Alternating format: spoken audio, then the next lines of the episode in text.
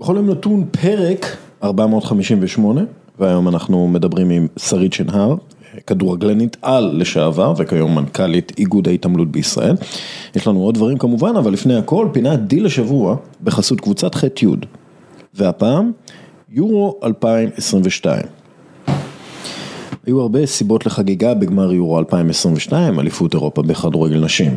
זו הייתה אליפות שוברת שיאים ספורטיביים ומסחריים ושברה את שיא הצופים למשחק יורו, גברים או נשים, דרך אגב 87 אלף צופים.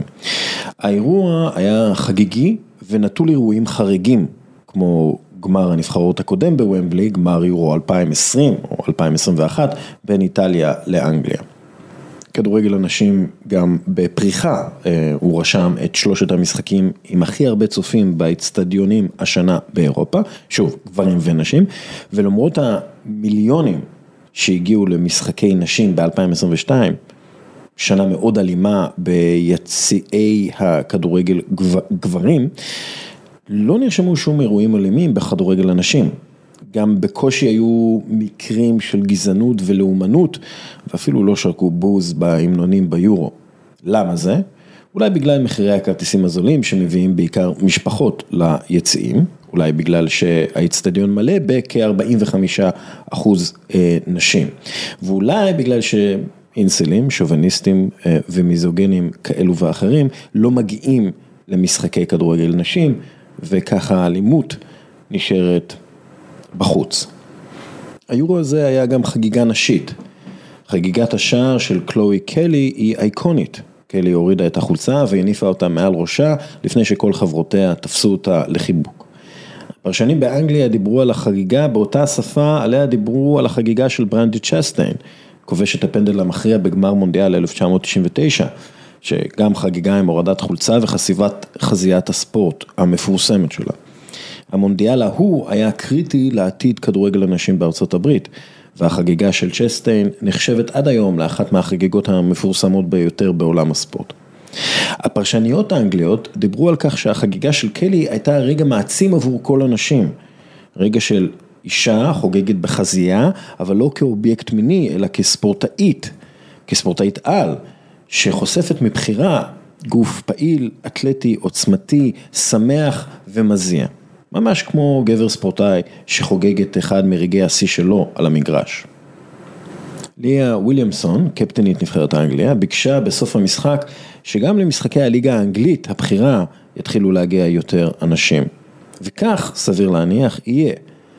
שלוש הלוויות שברו שיאי פופולריות, הפכו לשם מוכר ברחבי בריטניה והן גיבורות של מיליוני ילדות וילדים בכל העולם. לאורך הטורניר הן גם הציגו כדורגל מצוין, יוזם ואגרסיבי, טכני והתקפי. בטורניר הזה שלוש הלוויות הפכו לתורפות העל של הכדורגל האירופי, וזה בטוח ישפיע לטובה על כדורגל הנשים באנגליה, ואולי על הכדורגל בכללותו, כי הם גם פרצו תקרת זכוכית מאוד משמעותית עבור הכדורגל האנגלי, הן זכו בתואר. הגברים האנגלים יגיעו למונדיאל אולי עם פחות לחץ, אולי עם יותר הבנה וידע באיך לנצח בטורניר. זה גם סביר שזה יקרה, כי גר סאופגייט וסרינה ויכמן, המאמנת של הנבחרת האנגלית בכדורגל נשים, מדברים ובקשר ומדברים על זה שהם בהפריה משותפת. אז מאוד יכול להיות שגר סאופגייט למד הרבה מאוד מכדורגל הנבחרות שהוא ראה ביורו 2022 והוא ייקח את הדברים האלה למונדיאל בקטר. הפינה בחסות קבוצת ח'-י' שמביאה לכם את טלוויזיית אולד של LG, אלו הטלוויזיות המתקדמות בעולם, כל פיקסל מואר באופן עצמאי, זו איכות התמונה הטובה בעולם וזה לפי כל הסקירות המקצועיות וביקורות הגולשים. מי זאת קבוצת ח'-י'? היא יבואנית המותגים המובילים LG, אייסנס, אסקו, סנדיסק ועוד. קבוצת ח'-י' מביאה את שירות 100% איתך. שירות זוכה פרסים, המאזינים שלנו יכולים לרכוש מוצר ולקבל 60 יום זכות החזרה מלאה ללא אותיות קטנות וגם אחרי שפתחו והשתמשו במוצר. לא סתם הם זכו בפרס המיל בתחרות היוקרתית של שירות וחוויית הלקוח.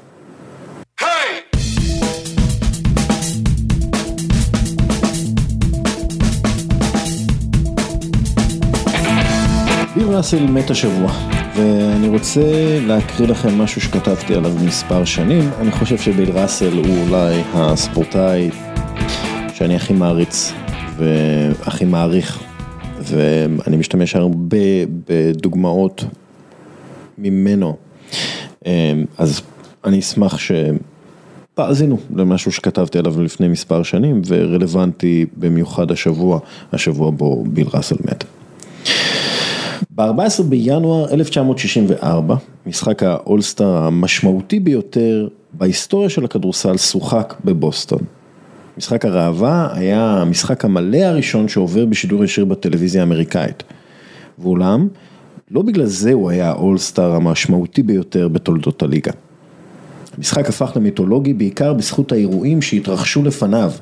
בחדר ההלבשה של כוכבי המסרח התבשלה מהפכה.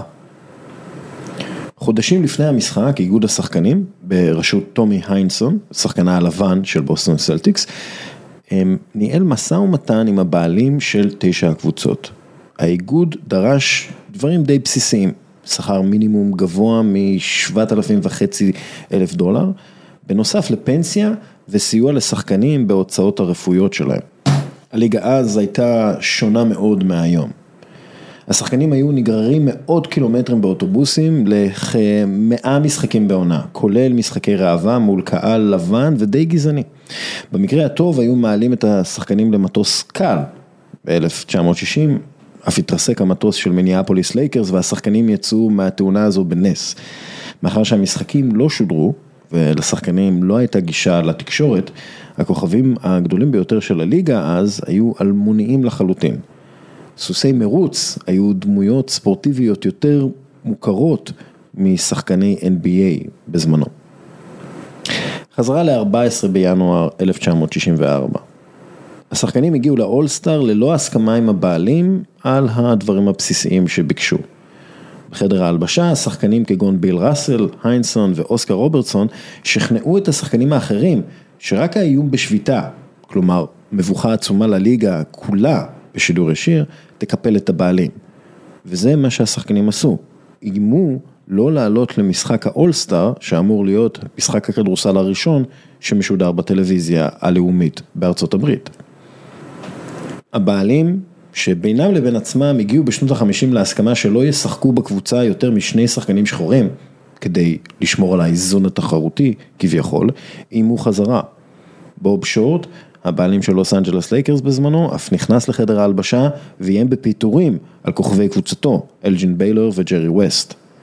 שורט היה עורך דין ששירת בצבא ארצות הברית בזמן מלחמת העולם השנייה, ותומך נלהב של אוניברסיטת נוטרדאם החזקה. הוא גם היה פוליטיקאי מנוסה ודי אהוד.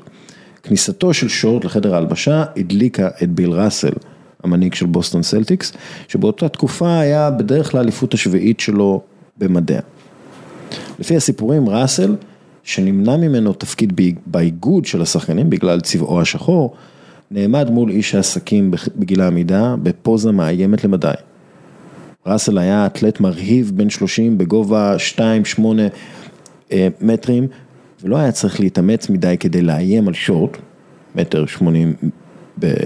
ביום טוב, ראסל להתכופף לשורט וגרם לו להרגיש short במיוחד. ואז ראסל פשוט אמר לו, fuck off.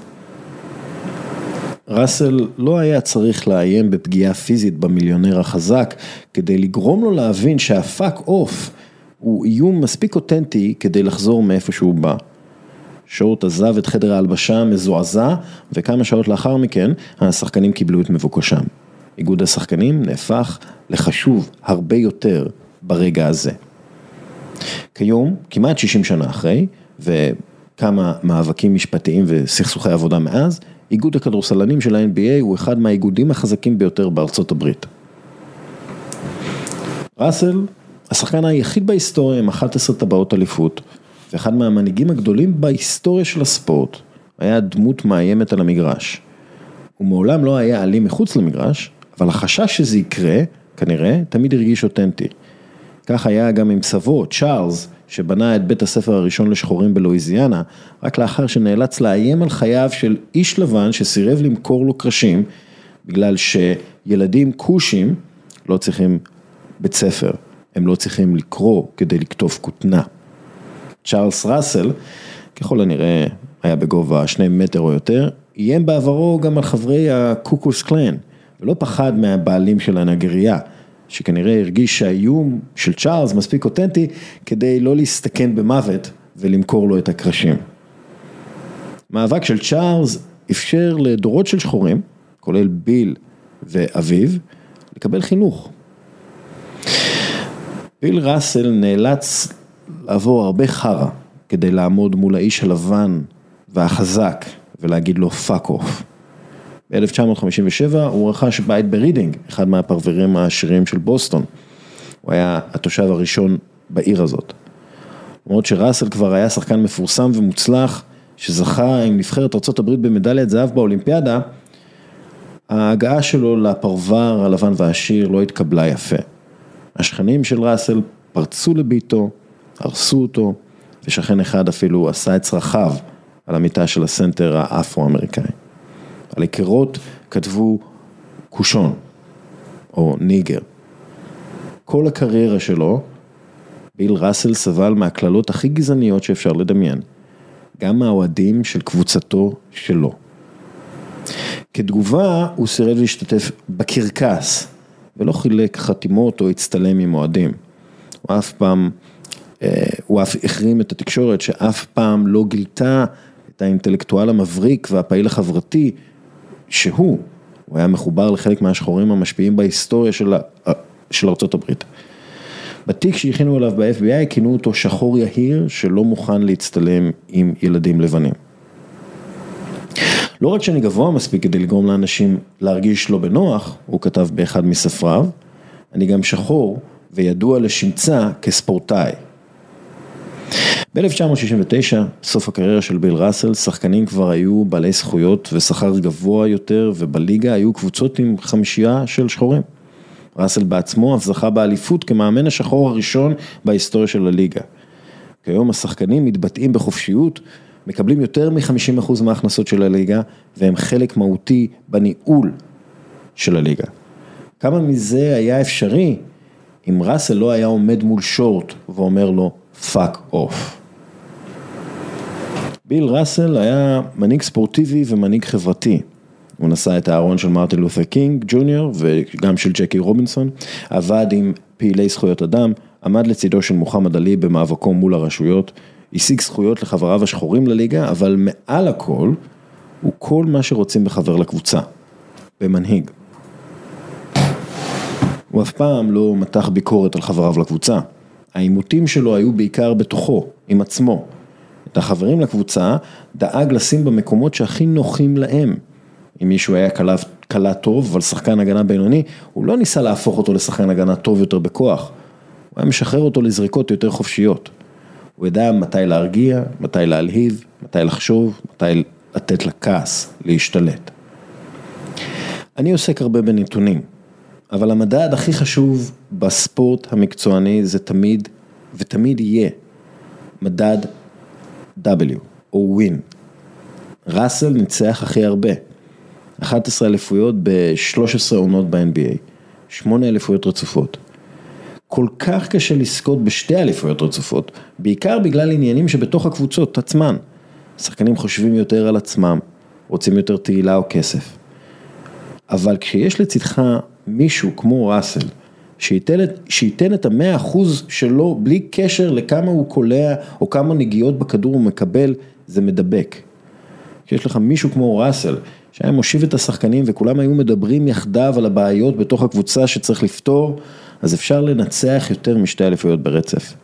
כשיש לך כוכב שמבין לעומק את המושג משחק קבוצתי, אז אפשר לייצר את השושלת הגדולה ביותר בתולדות הספורט האמריקאי.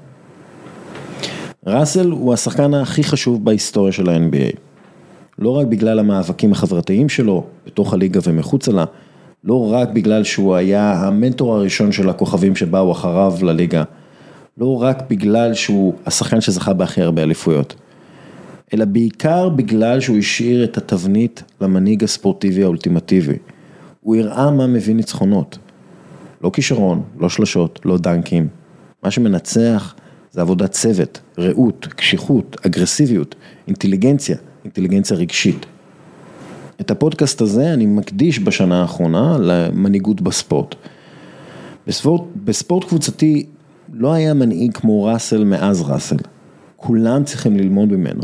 ואני יודע בוודאות שאנשים חכמים מאוד, נגיד כמו ברק בכר, לומדים מביל ראסל, מההתנהגות של ראסל. את המספר של ראסל, 6, צריך להפריש.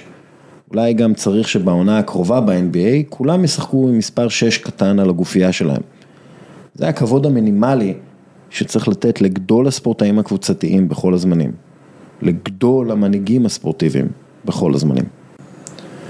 שרית שנהר היא כדורגלנית ישראלית לשעבר, שימשה כקפטנית נבחרת ישראל, מחלוצות הכדורגל הנשים בישראל, שיחקה בארצות הברית, שיחקה בגרמניה, מלכת השערים של ליגת העל בכדורגל, שיאנית הופעות אה, בנבחרת ישראל בכדורגל נשים, אה, שחקנית העונה בליגת הנשים כמה וכמה פעמים. כיום היא מכהנת כמנכ"לית איגוד ההתעמלות בישראל, אבל לפני הכל סיפור מאושרת עיני, אה, חברה טובה. מה נשמע דרך אגב? מפיל עלייך את אושרת, על ההתחלה, ככה. יאללה, נו. בבום. אמ, אז זה מה שאושרת אמרה. כשהיינו בנבחרת הנערות, היינו מקבלות לפני הטורניר מוקדמות אליפות אירופה נעלי פקקים. והייתה פעם אחת שקיבלנו נעליים משומשות.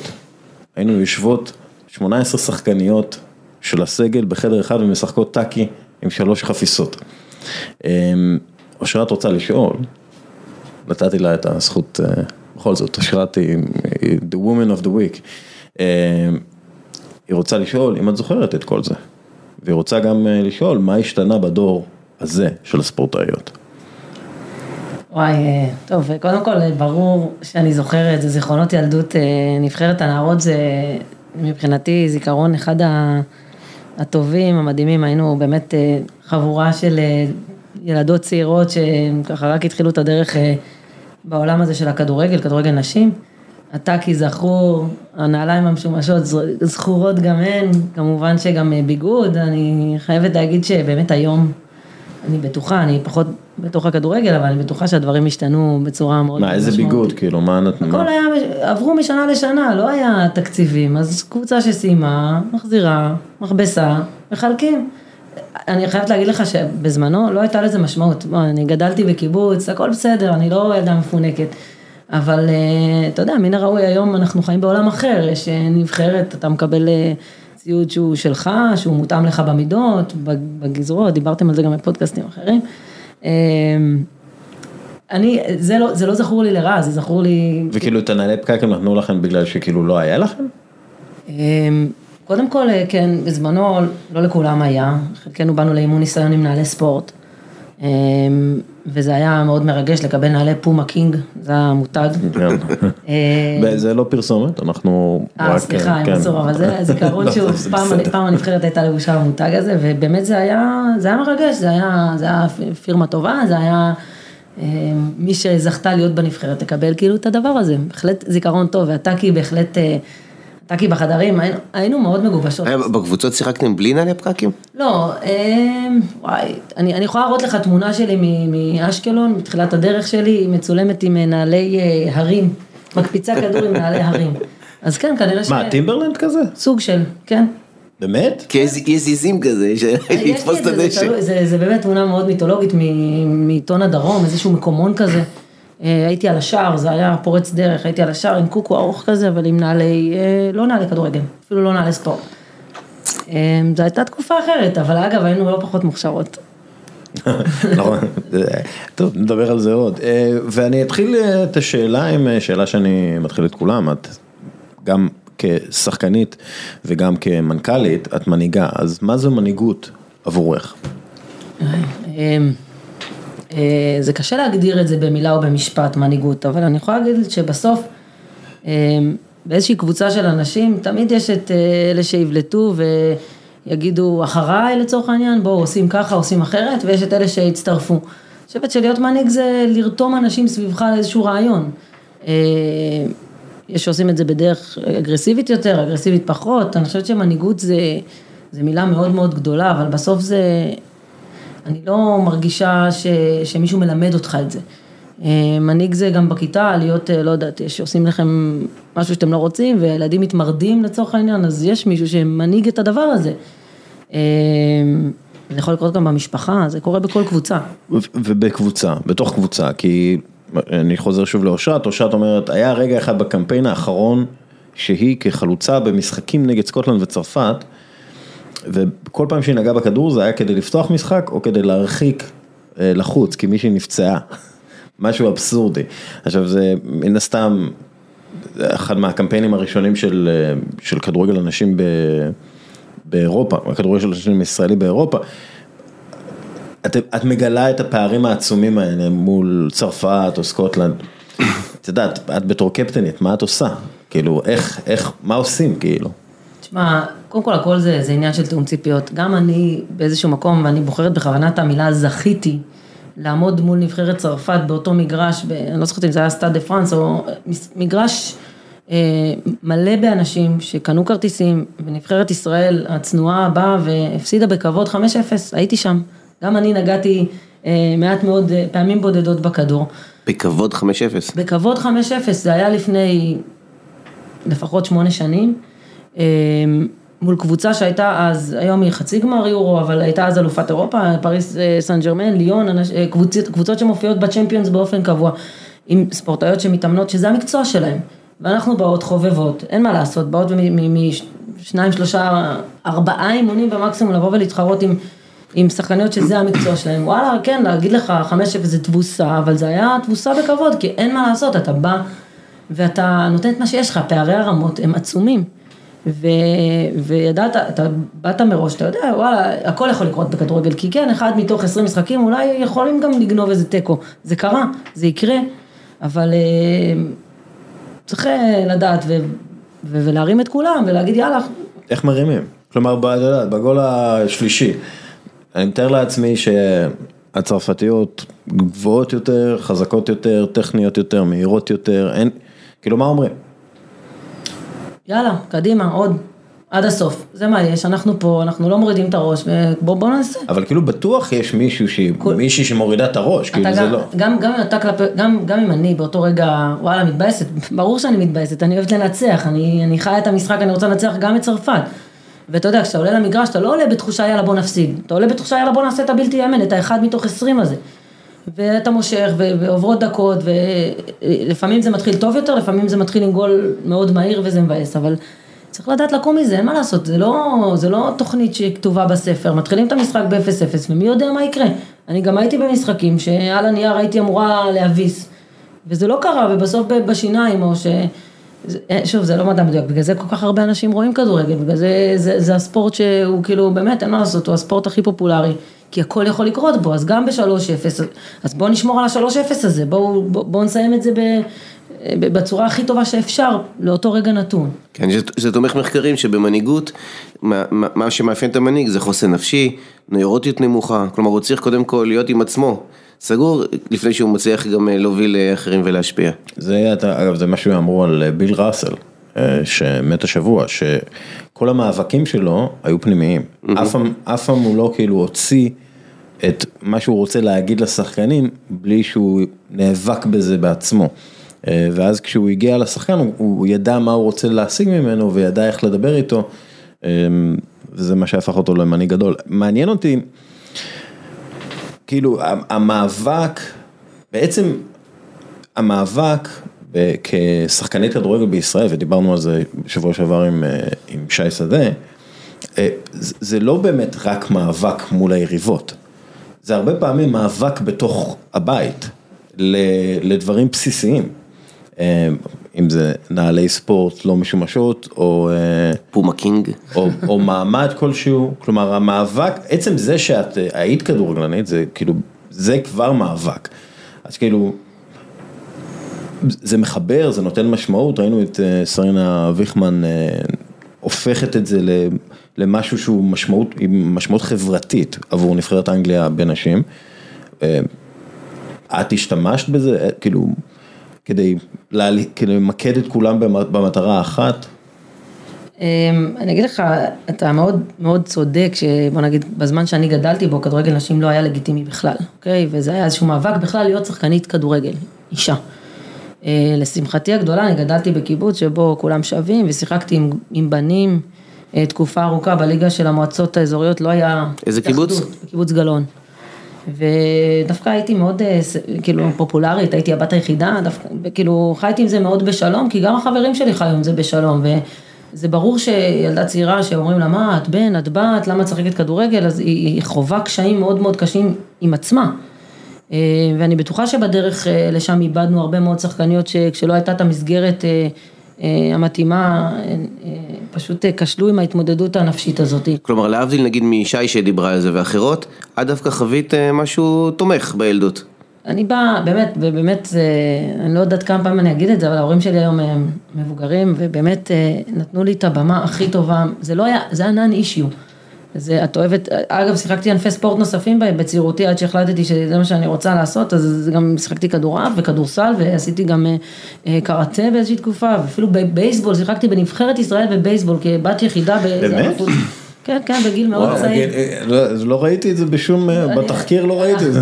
אנחנו קיבלנו אפילו, כאילו באמת הובסנו ב- ב- ב- בכל המשחקים, אבל באמת קיבלתי בסוף הטורניר פרס כזה של, בגלל שהייתי בת יחידה, אז אני, אני לא ראיתי את זה כדבר אה, רע או שונה או קשה, אני, אני חייתי לתוך מציאות שקיבלה את זה ותמכה בזה, ועד היום בקיבוץ שלי כשאני חוזרת אה, מדי פעם, אה, אז אני, אני מאוד מאוד מוכרת בקיבוץ, כולם, כל הכדורגלנים הצעירים, הילדים, ההורים שלהם אומרים להם, היא הייתה שחקנית כדורגל, נורא נורא מתפארים בזה, וזה נורא נעים. אני חושבת שאין ספק שיש כנראה בדרך שחקניות שלא יכלו להתמודד עם הקושי הזה, ואני שמחה מאוד שהיום, אגב, מי שרוצה לשחק, כן, יש קבוצות של אה, ילדות ונערות, ובאמת אה, מסגרות שפחות, שמוציאות קושי אחד מהמשוואה. יש קושי אחר, ברור מה שהיה ביורו, ובאמת אה, אין לי ספק ש- שזה לא, זה באמת לא סוף הסיפור, מה שקרה פה הוא, הוא פורץ דרך, הוא מחולל שינוי, ואנחנו ניזכר בזה עוד הרבה הרבה שנים קדימה במה שקרה בוומבלי ובכלל בכל הטורניר הזה. אגב, גלאון, זה, זה, זה קיבוץ, זה לא כפר, נכון? זה כאילו קיבוץ. שהוא קם קיבוץ כקיבוץ וזה, כן. של השומר, וממה שאני זוכר, היו שם קרבות נגד המצרים, כאילו ב-48, אני קצת אחרי, אז אני... לא, לא, אבל כאילו זה, ושנשים נלחמו שם מול ה... זה, זה כאילו מה שאני זוכר, זה כאילו, אני גדלתי למשפחה זה היה מיתוס כזה או משהו? לא יודעת, אני יודעת שההורים שלי עבדו שווה בשווה, גם אבא שלי וגם אימא שלי עבדו ברפת, עבדו בלול, לא היה עניין מגדרי. כולם תרמו למאמץ כן. ההישרדותי. גם שומר צעיר זה כאילו, ב... הארדקור, כן. זה, זה הכי הארדקור שיש. כן, תגיד, זה, זה, זה, זה מה שאני חושב שאני צריך לבדוק. אז זה. בעצם עכשיו, שאת מנכ"לית איגוד ההתעמלות, זה מה זה, זה חוויית overwhelming מכל ההצלחות, כאילו את מתארת היית בבייסבול ובכדורגל וספגת אה, 5-0 וזאת תבוסה, ועכשיו את עברת לפשוט מקום אחר לגמרי מה, מהבחינה הזאתי. קודם כל, הקריירה שלי, לשמחתי, ה- ה- באמת הרבה, הייתה רוויית הצלחות, גם, גם אם הן מקומיות, בסדר, נכון, לא הגענו למונדיאל ולא, בסופו של דבר אני חוויתי אה, ארבע שנים נהדרות בקולג'ים, אה, בתור, אה, עם אליפויות ובתור אול אמריקן, ובאמת, דיברתם עם שי, על אז כן הייתה חוויית הצלחה. הייתה לי חוויית הצלחה אדירה. ברמה שלי, ב-level שלי, לא, לא- שוב, בן אדם רוצה לחוות הצלחה, זה, זה לא משנה איזה אליפות, באיזה ליגה, אתה, אתה שמח, לקחתי גביעים ואליפויות בארץ, זה שימח אותי לא פחות, אני, יכול, אני זוכרת אה, רגעים של אה, סיומי משחק גם, גם בארץ, זה לא מפחית מה, מההישג כי הוא, כי הוא נעשה בארץ.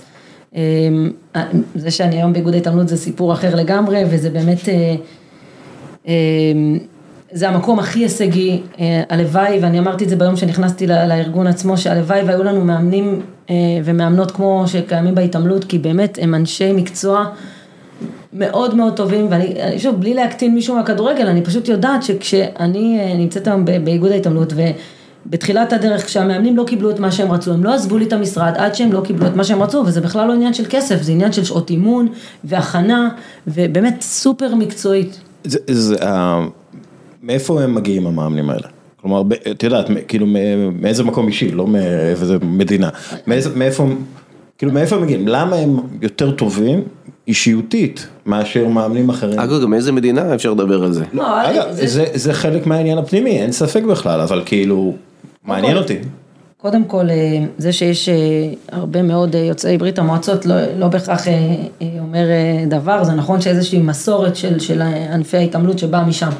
אבל איילת זוסמן, לצורך הדוגמה בלבד, בדיוק. המאמנת שלנו, שהיא המאמנת של הספורטאית האולימפית, שהמדליה האולימפית היא, כמו שלינוי בעצמה אמרה, חצי שלה, אה, היא ישראלית צברית שגדלה פה, והיא היא לא פחות אה, מקצועית מאף אחד אחר. אני חושבת שיש איזשהו משהו ב...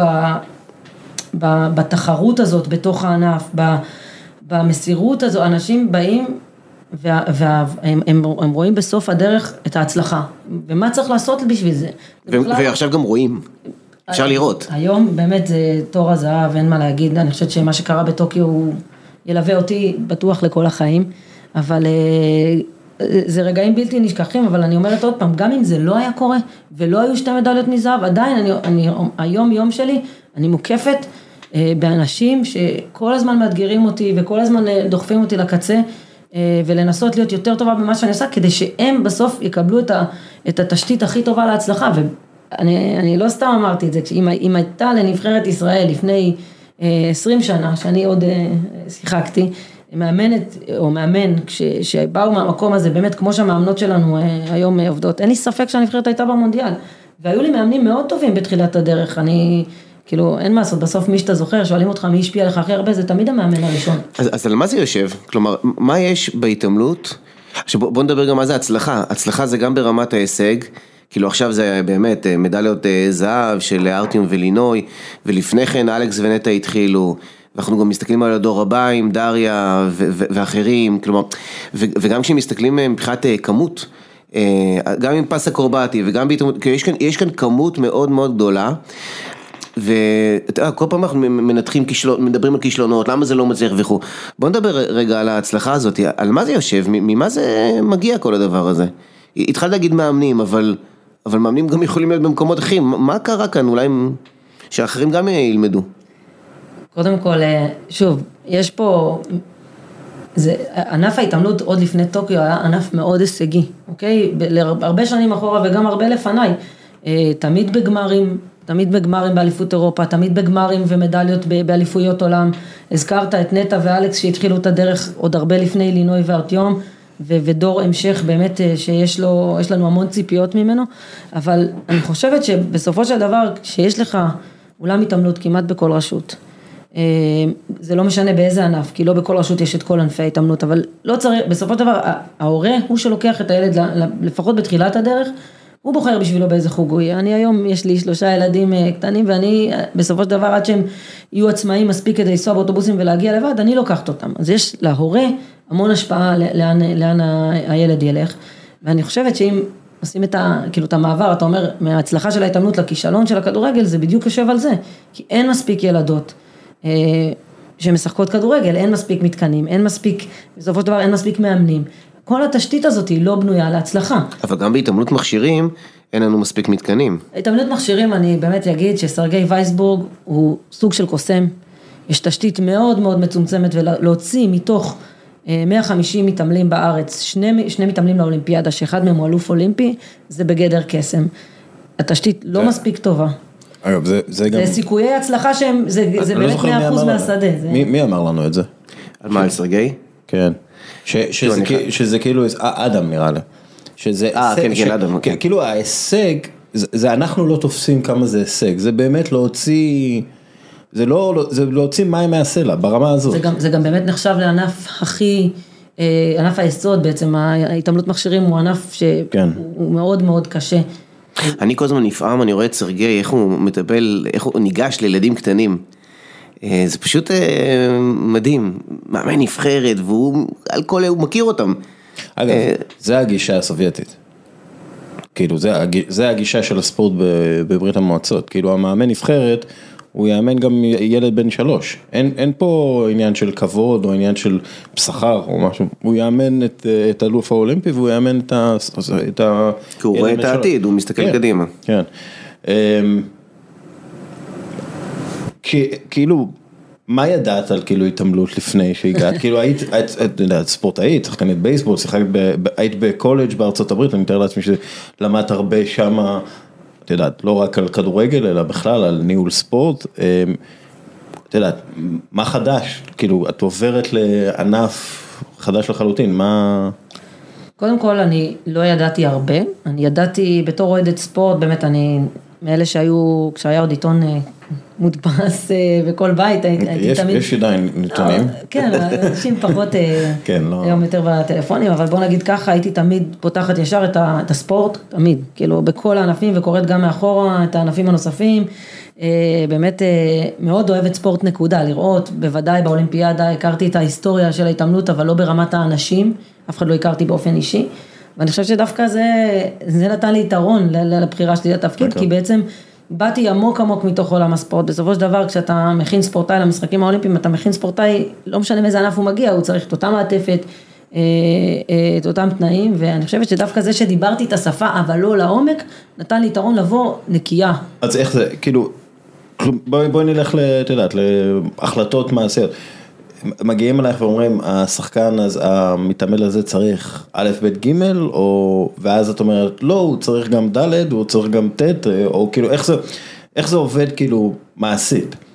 קודם כל, אה, אני חייבת להגיד שבהתחלה, הרבה הקשבתי ולא, אין מה לעשות, בהתחלה אתה לא יודע, אתה לא יודע למי להאמין, יש הרבה מאוד עצות, אה, גם כולם מבינים שבסוף אה, יש אינטרסים שונים להרבה מאוד אנשים, ואתה צריך ללמוד ולהקשיב ולנווט את הדרך באמת אה, בחוכמה. כשההתעמלות ידוע שזה רווי אינטרסים ומכבי והפועל. אגב היה, אני יכולה, לה, באמת אחת ההצלחות זה שהיום האיגוד הוא לא פוליטי. איך, איך, איך זה קרה? אני חושבת שזה עניין של של דרך מאוד ארוכה שעשיתי עם הרבה מאוד אנשים ש, שזה זה חברי הנהלה, זה יושבי ראש איגודים שעברתי בדרך, אה, ובאמת אני לא רוצה לציין אחד כדי לא לשכוח את השני, אבל אה, אני יכולה להגיד שבסופו של דבר זה עניין של אמון ודרך, ובהתחלה הייתי צריכה לרכוש את האמון של חברי ההנהלה, כי כולם חושדים בך, לא משנה מה אתה מציע, אתה יש לך אינטרס סמוי. ולכן זה שהגעת נקייה. אוהבת ספורט, אבל הגעת נקייה זה מאוד עזר לך וגם בעצם. לא חייבת לאף אחד, כי בסופו של דבר כשאתה בא מזוהה עם מישהו, אז אתה באיזשהו מקום גם חייב לו. ולהפך, אני דווקא, אני חייבת להגיד שבאתי מאסה תל אביב, מהכדורגל, ובדיוק קמה קבוצת התעמלות של אסה תל אביב, והכי התרחקתי מזה בעולם. כלומר זה מעניין, דווקא יש כאלה שצומחים מהענף כי הם מכירים את הענף והולכים לנהל, את אומרת, תאמינו שבזה זה מכניס רעש כי הם לא מגיעים באמת נקיים גם אם הם אנשים אה, לא, שחושבים שהם... אה, אגב, גם אם הם נקיים, תמיד יגידו שהם לא נקיים. תמיד י- י- יצבעו את זה באיזשהו צבע אחר. אז אני לא אומר, יש הרבה מאוד אנשים אצלנו שגדלו אה, בתוך הענף, והם היום הפכו למנהלים. אה, אלכס שטילוב כזה, שעכשיו בונה אולם התעמלות, ובכלל מכהן כמנהל נבחרת, אבל יש לזה הרבה מאוד יתרונות, הם גם, בסופו של דבר, בואו, אני לא סמכות מקצועית, אני לא מבינה בהתעמלות, אני לא מתיימרת להבין בהתעמלות, כן, אני יודעת מה אני רואה, כי אני הרבה שנים באולם, ואני אני יודעת יותר מהאדם הממוצע. אבל היו פעמים שהיו החלטות מקצועיות, שאת הרחת, אחרי שכבר קצת הבנת, הרחת שזה קשור איפשהו באינטרסים והתערבת? אה, היו, והיו כאלה שגם לא, כי בהתחלה, בעיקר בתחילת הדרך, היו הרבה דברים שאמרתי, רגע, אני את המלחמות בוחרת, שנייה, אני עוד לא, אין לי עדיין את, ה, את הכוח. אה, אני מאוד גדלתי, ואני כן, אה, אני כן אה, אציין יושבת ראש האיגוד כנרת צדף, שעשתה מהפכה. ובסייקל לטוקיו בעצם נתנה לי גיבוי אינסופי, למרות הרבה מאוד חילוקי דעות, והיו לנו המון חילוקי דעות. אה, ואני חושבת שזה זה באיזה, באיזשהו מקום, המדליה היא סוף הדרך של הסייקל הזה, אבל אני מרגישה כמנכ"לית איגוד היום, שההנהלה שבעבר הייתה לצורך העניין, אה, לא אגיד מפריעה כי זה, זה לא המונח, אבל הייתה מתערבת ומנסה להתערב ובוחנת. היום ההנהלה כמעט ולא מתערבת, היא יכולה לשאול שאלות, היא מפקחת, היא קובעת אג'נדה, אבל היום יש צוות לאיגוד, ש, שזה, אני המנכ"לית שלו, אבל יש לי צוות של עובדות מאוד מיומנות, מאוד מנוסות, ולרוב אה, אפילו לא, מפק, לא, לא מפקפקים בהחלטות שלהם, או בדרך, בדרך שאנחנו... זה קשור אה, מגדרית? אה, קודם כל זה ייחודי, גם כנרת וגם את, וגם יש עובדות, את אומרת.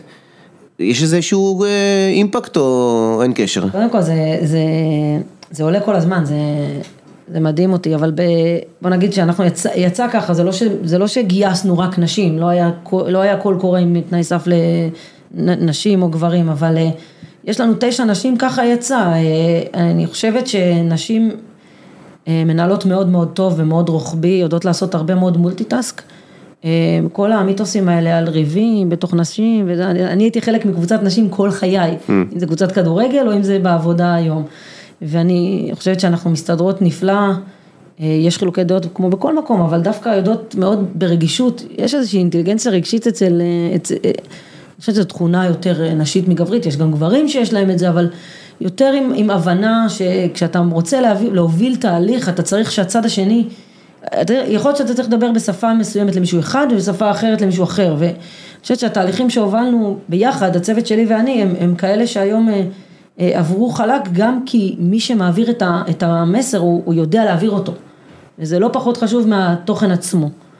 אמ, וזה באמת, אני, אני באמת, היום אני כל בוקר קמה בבוקר נהנית לבוא למקום העבודה שלי בידיעה שאנחנו משנים את הספורט בישראל, שבפרט את ההתעמלות, אבל באמת, אה, אני מרגישה שעשינו שינוי מאוד משמעותי, וכמוך, אתה יודע, היינו, נפגשנו בצמתים, mm-hmm. ראית את האיגוד בהמון אה, בתי משפט ו, ו, ורגעים לא פשוטים, שהיום לשמחתי, ואני mm-hmm.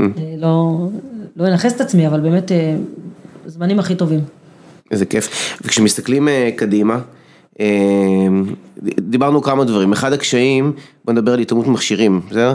זה שאין אה, מתקנים.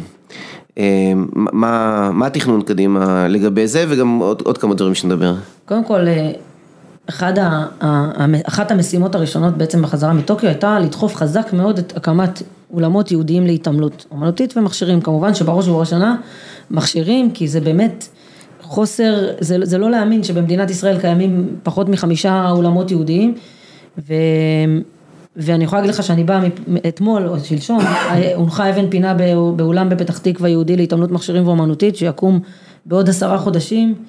הייתי בטוח שבפתח תקווה יש, אז כן. לא, הוא, בפתח תקווה הזיזו ציוד, הרכיבו, החזירו, כל, כן, כמו, לא, כמו כל אולם ספורט רב תחתית. כמו רוממה, כמו, נכון, גם שם זה כזה פירוק, הרכבה. בזמנו, אני לא יודע כבר עכשיו מה קורה. רוממה כיום הוא לא אולם התעמלות, אבל כמעט בכל אולמות אה, המכשירים מכניסים אה, מזרנים ומוציאים כן. הרבה מאוד זמן וכסף. ובפתח תקווה הונחה אבן פינה, ראשון לציון בתכנון מתקדם ויקום שם מתקן כן. רז אה, אה, החליט את זה אחרי שהוא ראה שיש לו הרבה מאוד אה, מתעמלים, מתעמלים וספורטאים בכלל מראשון, אה, ואני יודעת שיש תכנון וכבר עובדים עליו בחרש בתל אביב, אז יש פה שלוש רשויות מאוד חזקות במרכז הארץ שהקימו, הקימו ומקימות, זה כאילו זה קורה. זה מתקציב הרשות זה, המקומית? זה מתקציב הרשות והמדינה תומכת דרך משרד הספורט, יש רובד ייעודי באמת לאולמות שהם לא רב תכליתיים, כי הרב תכליתי זה בעצם המכה הכי גדולה כן, של ההתעמלות. כן, ההתעמלות מכשירים. וגם, אגב, גם אומנותית, כי בסופו של דבר העולם לא מספיק גבוה, אז עד גיל mm. ילדות אפשר לעבוד, ואחרי זה אתה לא יכול לעבוד בגובה mm-hmm. של תשעה מטר. כן. אבל אה, אני, אני אומרת את זה בשמחה ובאמת בגאווה גדולה, אבל עדיין האולמות האלה ממוקמים במרכז הארץ, וה, והכאב הגדול זה שאין אולמות, לא בצפון ולא בדרום, ואנחנו... ממש אה, יצא ממש לפני יומיים או שלושה קול קורא להערות ציבור, וזה הולך לשם, באמת להשקיע כסף יהודי של המדינה לאולמות התעמלות אה, מכשירים ואומנותית יהודיים, זאת אומרת שלא יתאמנו אה, עליהם ואז יהפכו להיות אולם כדורסל כי יש משחק, או בקיצור, שינוי של ממש, מהפכה. כרמיאל גם. כרמיאל, שתי בנות באמת שלהוריד בפניהם את הכובע, בנו לבד, בלי, באמת, כפרויקט חייהם. כן.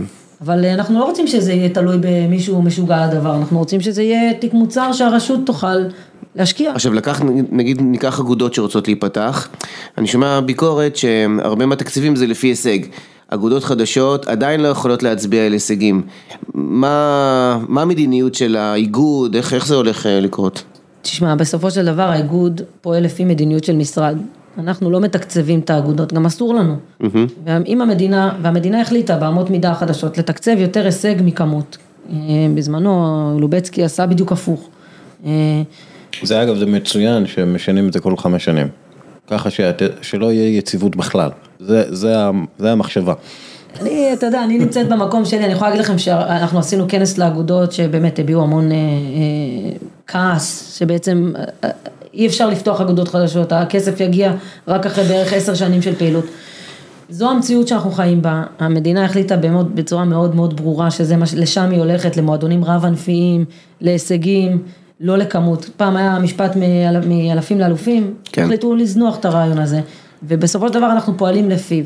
אם זה טוב או לא טוב, נדע בעוד ו- ואז, ואז מה קורה? אה, הרבה מהכסף הציבורי שאמור להגיע לציבור, מגיע ל, לשפיץ מאוד אה, חד. עכשיו, זה, שוב, זה לא, זה לא אשמת האיגודים, אבל כאילו כל התפיסה היא, אנחנו משקיעים בהישגי, ואז ההישגי יביא עוד כסף להישגי, זה תפיסה נעבך, לא טובה. כן, אני רק, אני רק אציין, לא נעמיק בזה עכשיו, אבל גם הייתה חשיבה שבסוף זה לא נכנס למבחנים, קראנו לזה פיתוח ענפי. כלומר, אה, לקחנו את זה ממודל של אנגליה ומודל בכלל של קרן שרוצה להשקיע, אז את משקיעה גם בפוטנציאל, את צריכה להוכיח אה, היתכנות, אה, ואז זה מאזן את הקטע ההישגי. לצערי זה לא נכנס במבחני תמיכה, ואני, ו, ויש כאן חוסר איזון מסוים. אה, אני מקווה שאולי בהמשך כן יכניסו את הנושא הזה, אבל זה, דיברנו על זה הרבה מאוד. אם, אם יורשה לי רק משפט אחד בעניין הזה, זה להגיד שבסופו של דבר, תמיד, בוא נגיד ככה, תמיד צריך עוד כסף, בסדר? אנחנו תמיד מדברים על זה שהספורט בישראל מנוהל כך שהכסף בא אחרי ההישג. אגב, גם באיגוד, בסופו של דבר, וההורים הם אלה שבסוף סופגים את זה.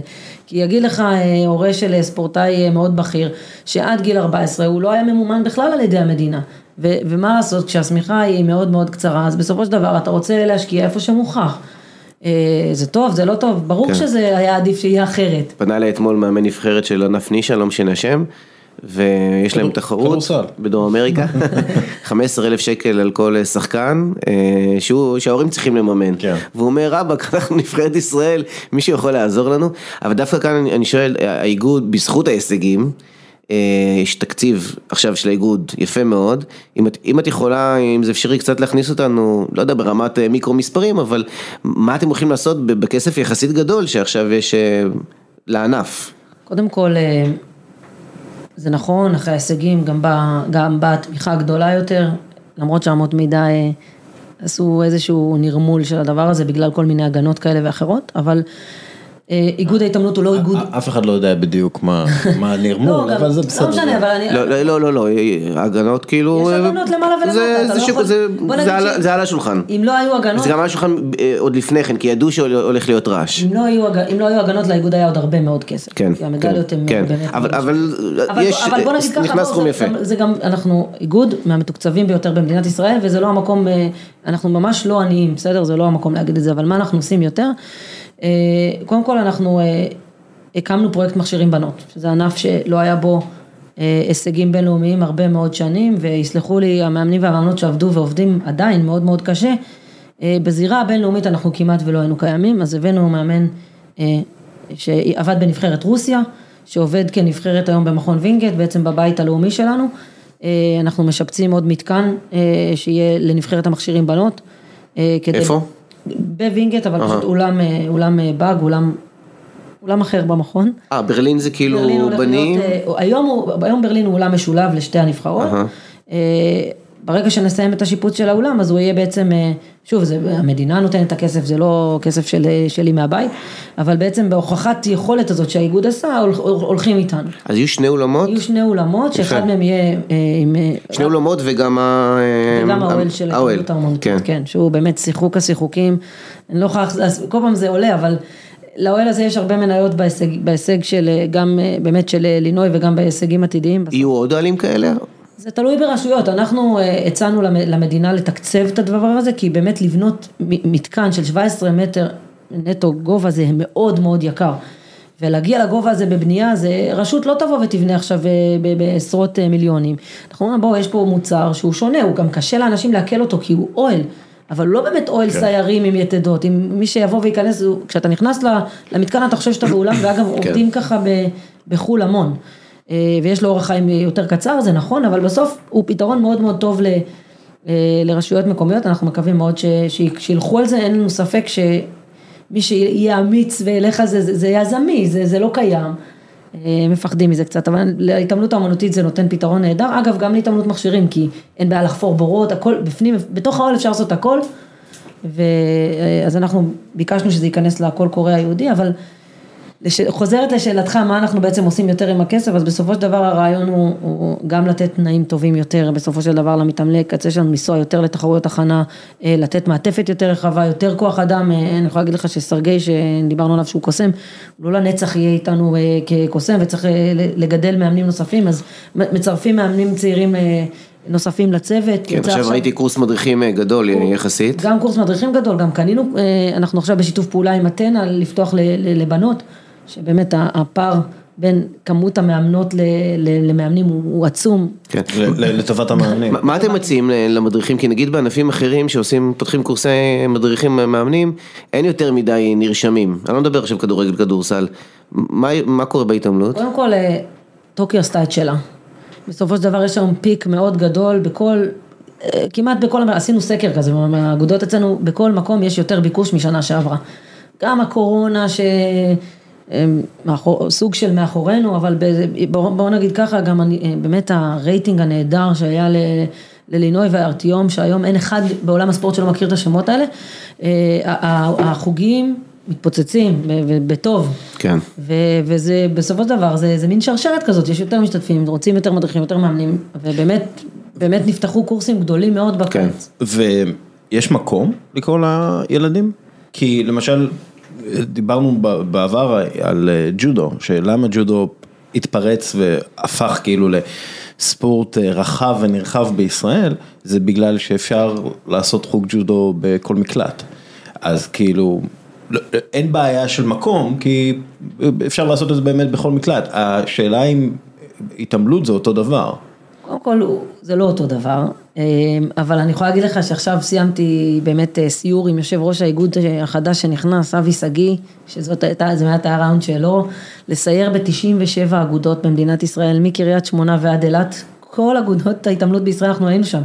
וראינו איך ישראלים מתגברים על, על, על קשיים, יש את אלה שיש באמת אה, אולם ספורט נהדר, ויש את אלה שעובדות גם במקום של מקלט, חמישה מטר, אתה לא היית מאמין, אני לא, אני באמת לא האמנתי אה, שזה התנאים שמשם יוצאים ספורטאים. טל ומעיין, מה שהזכרת לפני כן, איך הם התחילו, וזה בגראז' בלתי ייאמן. וזה מדהים, כי היינו אצלם גם בתחילת הסיור במקום הישן כביכול, ועברנו עכשיו לפני חודש, באנו לראות את ה... הם פתחו את האולם החדש, ובאמת אה, פאר. כן, הבנתי שהוא מרשים. אבל באמת, אה, לשאלתך אין מספיק מקום, תמיד יש, בכל המקומות הגדולים יש רשימות המתנה גדולות מאוד, ולכן כשאנחנו באים לרשויות ואומרים להם, חבר'ה בואו, תהיו אמיצים, תעזבו את הרב תכליתי, תקימו, כמו שברמת השרון. השרון בקריית הצעירים, לקח ראש עיר ומחזיק תיק הספורט אמיצים, לקחו אולם ספורט, כדורסל, חפרו בו בורות, הפכו אותו לאולם התעמלות, והיום יש שם מעל 500 אה, מתעמלות, זה בעיקר אה, מכשירים בנות, אבל יש שם רשימות המתנה של מאות. אז גם, אני, אין לי ספק שזה מה שיקרה בהרצליה, באולם של שתילו, ובכל מקום חדש שנפתח. אגב, אני ראיתי סרטון ממודיעין נראה לי, או משהו כזה. שכאילו מלא מלא ילדות, כאילו זה היה מפוצץ, זה היה ברמה שכאילו באמת, אתה אומר כאילו, לא יכול להיות שיש כל כך הרבה ילדות באותו מקום והם כולם זה, אבל הם כאילו עושות את הפליפ פלופים ואת כל הדברים האלה, על, על שטח, על שטח פיצי, כאילו בגלל שיש כל כך הרבה, זה mm. כאילו, זה אשכרה כאילו צריך להכפיל את זה בשניים ועדיין זה יהיה אולם מלא. כן, אני, אנחנו נפגשנו קצת בכמה אירועים כאלה. אתה יודע, יש לי שאלה אפילו כופר. אמ, זה, זה עובד טוב. באוטומט, כמו שאורי עכשיו אומר, המון בנות מגיעות. למה ללכת עם הראש בקיר, עם כדורגל נשים, ולשים עוד כסף ועוד כסף? אתה יודע, לפעמים אני אומר על עצמי, אני לא טוב במשהו, אז אני לא אלך עם הראש בקיר, אני אלך למשהו שאני, בא לי יותר טוב. בתור כדורגלנית לשעבר, זה נכון? כדורגלנית תמיד, אני לא, לא לשעבר, אני עדיין אה, בלב ובנפש. מה זה זה נכון, לשים, לשים על כדורגל כסף, על כדורגל נשים? כי אף... אם אנחנו רואים שזה בא... קודם כל אני חושבת ששוב, אני, אני לא במקום של... אה, אני לא בקיאה בפרטים, אבל מהתחושה שלי ומההיכרות שלי מהענף, ואני עדיין אה, מאוד מאוד בקיאה במה שקורה בארץ לפחות, אני לא חושבת שהושקע המון כסף, אני חושבת שאם יושקע כסף יהיו תוצאות, אני חושבת שהפער של אנשים מהארץ לאנשים באירופה הוא קטן יחסית. אה, אני חושבת שיהיה קל הרבה יותר, וגם זה נאמר בפורומים אחרים, שבהשקעה יחסית קטנה אפשר יהיה לעשות תוצאות מאוד גדולות. אבל זה, עוד פעם, אני לא מחליטה על מדיניות אה, הספורט במדינת ישראל. אני בסופו של דבר הגעתי לאיגוד ההתעמלות בשנת 2014, אה, זכיתי להיכנס באמצע סייקל של ריו. שהיה מוצלח, ו- ולבנות אה, יחד עם הצוות אה, ועם כוח האימון האדיר שלנו את, את טוקיו, ולשמחתי התוכניות באמת היו, אף אחד לא היה, זה, זה 100% מהשדה, להביא שתי מדליות אולימפיות ושני גמרים, גם בואו לא נשכח אותם, והופעה ראשונה של מתאמנת מכשירים אה, בנות אה, מזה כמעט עשור. אה, מאז אה, ולריה מקסיוטה, שבאמת, כאילו, אני, אני, אני מאוד, אני חושבת ש, ש, שהכסף, לא משנה כמה כסף יהיה מחולק, בסופו של דבר צריך להיות מנוהל. כי אני חושבת שעשינו, הראינו את זה, זה, זה סוג של proof of concept, מה עשינו באיגודי התעמלות, בסופו של דבר, אם תסתכל על השנים, זה לא שפתאום אה, נחתו עלינו ספורטאים מהירח והם גדלו פה בארץ עם המאמנים שלהם פה והם נוהלו בצורה מסוימת. שהביאה אותנו להישגים, אפשר לעשות את זה בכל ענף, גם בוא, גם ענפים אה, יותר צנועים, אה, טקוונדו, עשו את זה בלי, בלי לובצקי, בלי הכסף, ומגיע להם באמת כל הכבוד, אבל באמת יש שם גם מנהלת אה, איגוד שהיא מדהימה, כן, נועה, והיא דווקא באה מהענף, אבל עם המון המון מוטיבציה, אני חושבת שבסוף בסוף אומרים שבסוף הכל אנשים, בהתחלה הכל אנשים, יש הרבה אנשים טובים ויש משאבים לא קטנים, באמת שיש, אבל צריכים להיות מנוהלים בצורה אחרת. עכשיו, כאילו, זה מעניין אותי היתרון של האישה כמנהלת, אבל, ואני, ואני אסביר עוד משהו פה כשאני שואל את זה. יש לך אה, שני יתרונות, את גם אישה מנהלת וגם ספורטאית מנהלת. ואני חושב שאפשר לעשות, אפשר שזה יהיה יתרון מאוד גדול על פני מועמדים אחרים לתפקידים באיגודי ספורט. אבל אני רוצה לדעת כאילו, איך את רואה את היתרון הזה? איך את רואה את היתרון של ספורטאית לשעבר? סליחה, לא לשעבר, אתה יודע, לא, סתם לשעבר, לשעבר, סתם צחקתי. אה, גם כספורטאית, אבל גם כאישה. כאילו, זה, זה, איך זה נותן לך יתרון בניהול היומיומי? אמ, אני אגיד ככה, קודם כל בתור ספורטאית, אני יודעת אה, לחוות או לדעת באיזה מצב נמצא הספורטאי ברגעים שלו. לא עמדתי באולימפיאדה, לא הייתי קרובה לשם, אבל הייתי רגע לפני גמר גביע, או לצורך השוואה רגע לפני משחק ירידה בבונדסליגה, שנלחמים על החיים של הקבוצה וניצחון זה כמו אליפות, והפסד אתה יורד ליגה והמועדון נשבר פחות או יותר. אה, ששמחתי תיקו אחד הספיק לנו ונשארנו בליגה, אבל אני, אני חושבת שספורטאי שעמד במצבים מלחיצים, חשובים, שיש הרבה על כף המאזניים, יודע אה, יודע יותר טוב לחשוב מהצד, כשהוא צריך לקבל החלטה על מה חשוב או לא חשוב לאותו ספורטאי או לאותו מאמן, אז הוא יודע אה, יותר אה, מאשר שהוא בא מנותק ולא מכיר. עכשיו, יכול להיות שיש מנהלים שלא גדלו בספורט, והם מאוד מחוברים ויודעים והיו, ו, ואגב, ניסיון זה כוח עצום. אני היום הרבה יותר טובה במה שאני עושה ממה שהייתי ב- בלפני שנים, וגם אז הייתי ספורטאית לשעבר, אבל כבר הייתי בתחרויות וראיתי והרגשתי ודיברתי עם המון, הם, בסופו של דבר אנחנו מדברים המון. אה, גם אם זה שיחת אה, בוקר בטלפון בדרך לעבודה עם, עם אחד המאמנים או על תחושות, אז אני חושבת שזה יתרון עצום. אני שמה שנייה את האישה בצד, כי היתרון של ספורטאי לשעבר הוא עצום אם אתה גבר או אם אתה אישה. אה, אם אתה נכנס לכיוון המגדרי, אני חושבת שקודם כל כשאני נכנסתי לנהל את איגוד ההתעמלות היו מתוך 62 איגודים היו שתי מנכ"ליות, והיום יש כבר 14.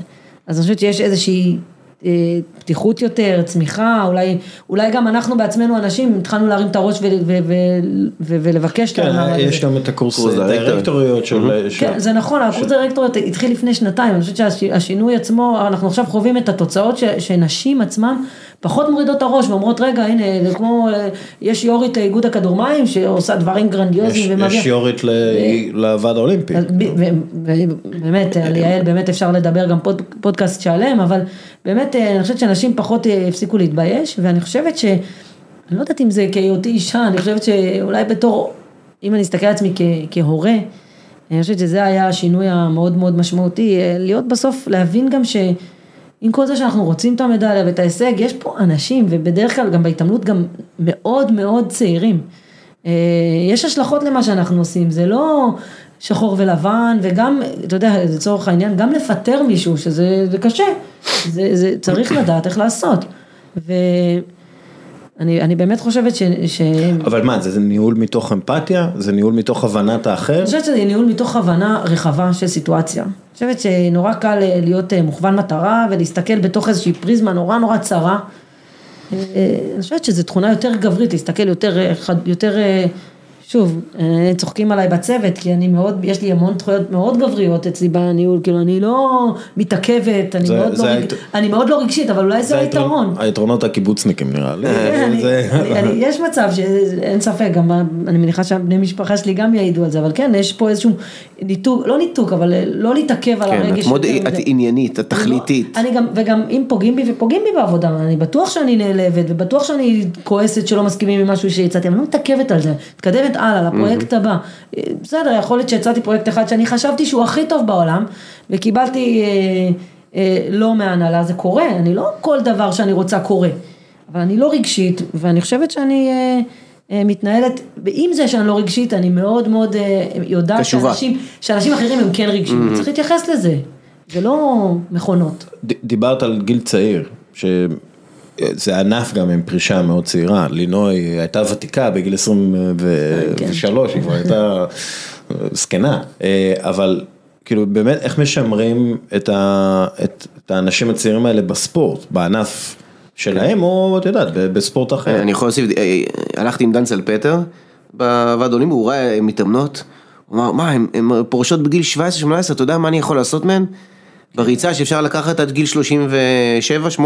היה לי, היה לי פעם אה, באחד מהימים רצנו בווינגייט ולינוי גם רצה שם, אה, עשתה אימון הרבה לפני האולימפיאדה ואחד מהמאמני ריצה אומר לי וואי וואי אחרי הפרישה אני עושה אותה אלופה. יש להם, כי יש לה את הטכניקה, כאילו. גם יש לה את הטכניקה, יש לה את הראש, יש לה, גמישות, כוח, אה, קודם כל, אתה יודע, יש אה, פרויקט שנקרא טאלנט טרנספר, רוצים אה, כל פעם אה, לדבר עליו, של לקחת ספורטאים שמתאימים לספורט אחד ו... פרויקט בארץ?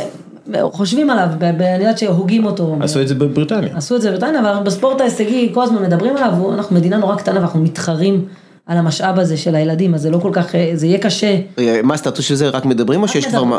מדברים. זה- אגב, אני לא שמעתי על זה. זה כאילו, למשל בקרואטיה, יש את הדבר הזה, יש כדורסלנים שאוקיי, הם לא מצליחים בגלל שהם לא גבוהים או לא זה, ואז פשוט עושים להם talent transfer לכדוריד. זה, זה, כי כן. זה, זה, זה הדבר הכי, כאילו זה הדבר הכי הגיוני, כן. אומרים אוקיי אנחנו מדינה ממש ממש קטנה, אם הוא פורש עכשיו והולך להיות דייג, אז כן. אה, הפסדנו אותו כספורטאי. אני גם יכולה להגיד לכם שראיתי מתעמלות אה, מאוד מאוד אה, מוכשרות שהיו לא ב top, וכשהם עברו לענף ספורט אחרת, הם מאוד, אחר הם מאוד כיכבו, כאילו הם... עובדות. לינוי בטוח יכולה להצליח בכדורגל, אז- עם הכדרורים האלה שלה. וזה.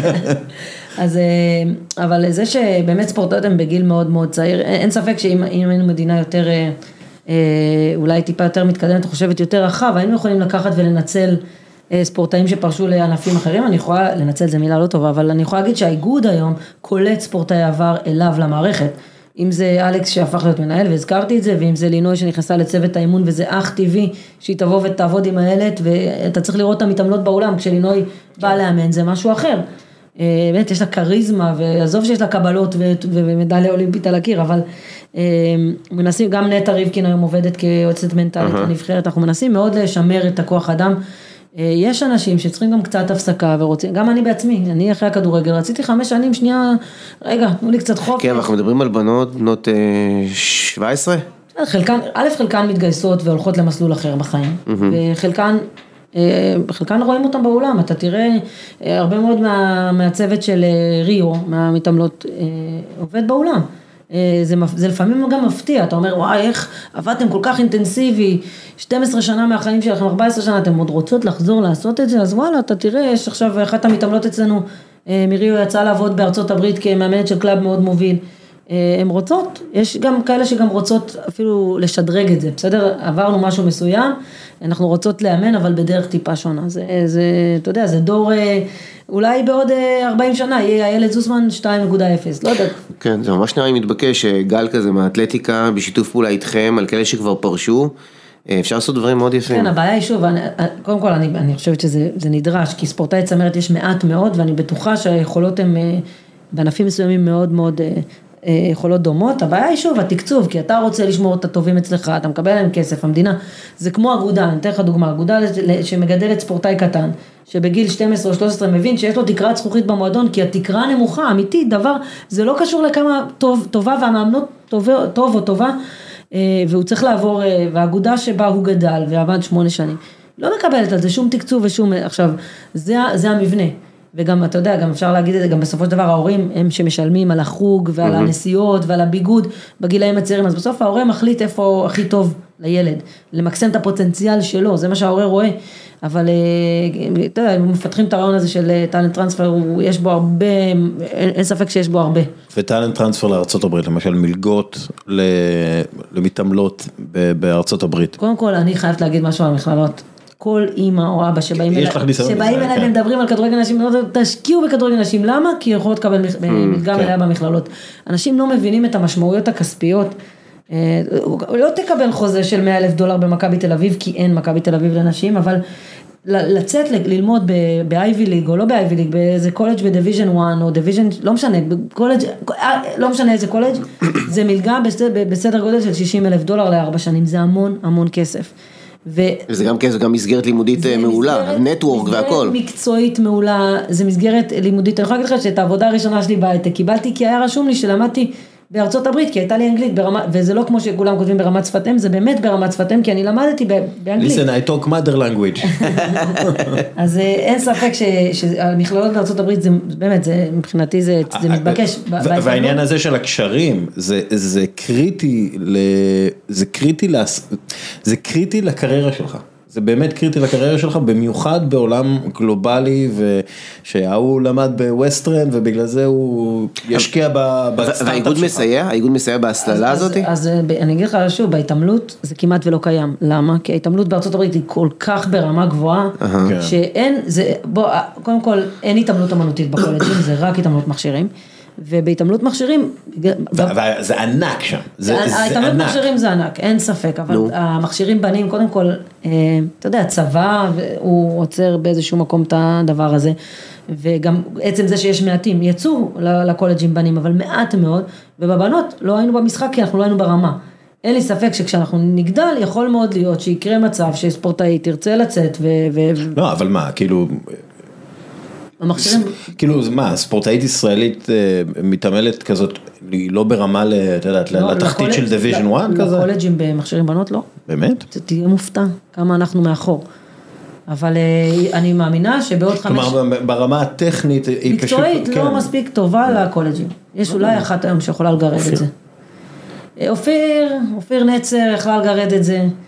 אולי לי רז ברמה הזאת, ש... אבל שוב, גם, אתם, עוד פעם, תחשבו עליי, שחקנית. וואו, אז הפער הוא באמת הפער גדול. הוא עצום. אבל תחשבו שעליי, שחקנית כדורגל. בישראל, שהייתי כוכבת בקולג'ים, קיבלתי full ride בלי בכלל וידאו, בלי כלום, כי באתי מלהיות קפטנית נבחרת ישראל. ופה, כדי שמתעמלות כאלה, צעירות שלנו, אה, יצאו לקולג'ים, הם- הם אה, הם צריכות connections, זה כאילו, אין אין לנו שם בהתעמלות מכשירים בנות. אה, ויכול להיות שיהיה, אגב, באמת, זה, פגשנו בארץ, הזמנו לפה את, אה, את יושבת ראש האיגוד האמריקאי, לילי ליונג, שהיא הייתה סגנית קומישיונר ב-NBA, מישהי באמת ברמה שבאה לארה"ב לעשות סדר שם אחרי אה, כל אירוע לארי נאסר, אה, ובאמת אה, סיפרה לנו גם על הקולג'ים, ולמדנו ממנה המון.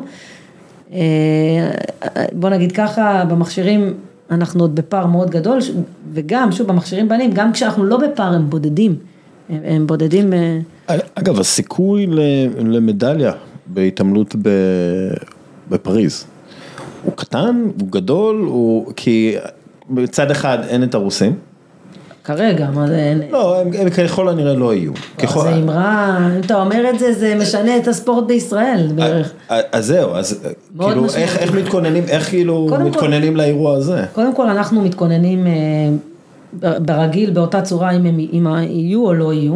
ברור שאם הם לא יהיו, מתפנים מקומות על הפודיום בענפי ההתעמלות, גם במכשירים, כן. גם באמנותית. זה ברור שזה יעשה את הדרך אה, יותר אה, קלה, וגם אז, אה, בואו לא, לא נטעה, היינו עכשיו באליפות אירופה פה שהייתה בישראל בהתעמלות אמנותית, ועוד שבועיים יוצאים לאליפות אירופה במכשירים, זה לא שנחזור עם חמש או שש מדליות, יש מתעמלים מאוד מאוד טובים גם במדינות אחרות. הסיכוי למדליה הוא קיים, אם ארטיום בריא הוא תמיד, מי שהיה מדליסט באולימפיאדה הוא תמיד פוטנציאל, אבל בואו לא, לא נשכח שלא מודדים את זה היום, נראה אותו באליפות עולם, ששם זו הזירה הוא, הזאת. הוא, הוא יוצא גם לאליפות אירופה. יוצא לאליפות כן. אירופה. אה, הוא יוצא לאליפות אירופה? כן, הוא התגבר על הפציעה, אה. והוא יוצא בעוד... פציעה ברגל, נכון? כן, בעוד שבועיים אה, מתקיימת אליפות. אגב, זה, אני חייב להגיד, ראיתי אותו כמה פעמים בחיים האמיתיים, זה פשוט כאילו, זה לא ייאמן שמשהו כל כך קטן מייצר כל כך הרבה כוח, זה, זה, אתה לא, זה לא נתפס, הוא באמת, אה, הוא freak of nature כאילו בקטע הזה. הוא מאוד, הוא פנומן, אין מה להגיד, באמת, וגם הדרך שבה הוא מתחרה, היא, היא באמת, אה, היא- תשמע, יהיה לו, יהיה לו מאוד קשה, בפריז אה, אנחנו כולם מבינים שאם הוא יעלה על הפודיום באליפות עולם לפני האולימפיאדה, אז הוא מועמד ודאי למדליה, וזה, ואין ודאות, זה, זה שהוא מועמד, זה לא כן. הופך אותו לזוכה. אה, אבל אה, קודם כל גם מגדלים כבר דור המשך, ראיתם את דימה, אני כן, מניח, כן, כן. באיוף, אה, באמת ספורטאי. לקח אה, זהב. גם לקח זהב, אבל לא רק זה שהוא לקח זהב, הוא היה, הוא עלה מהמוקדמות מקום ראשון, ולשחזר את, זה לא... הוא היה דומיננטי, הוא היה, הוא היה הוא כאילו, מה מה הופך אותו לכזה מיוחד? קודם כל, עוד פעם, זה שם שאני כבר מכירה לפחות ארבע שנים. זה, זה, זה מישהו שסרגי סימן. כשהוא היה בן ארבע, דרך אגב. אה, מישהו שסרגי סימן, הוא מתאמן עם הבוגרים, אה, הוא יוצא איתם מכון אימונים, הוא ממש במעטפת של ה... יש לו גם את הלוק המושלם לזה, הוא כאילו, הוא לא, ארטיום הוא קצת מוזר בזה, אבל הוא כאילו נראה, הוא יצא מהספר של מתעמל לזה, זה, הוא, הוא גדל, ושתבין שהוא גדל בעולם עם, עם ארטיום, יש לו לאן לשאוף, הוא כן. עובד ורואה את אותם מתעמלים, וזה לא רק ארטיום, יש גם את, את אלכס מייקינין ואנדרי מדוודב, יש נבחרת מכשירים בנים אה, מאוד מאוד עמוקה, ואנחנו עכשיו גם נראה, אנחנו מתחרים כקבוצה.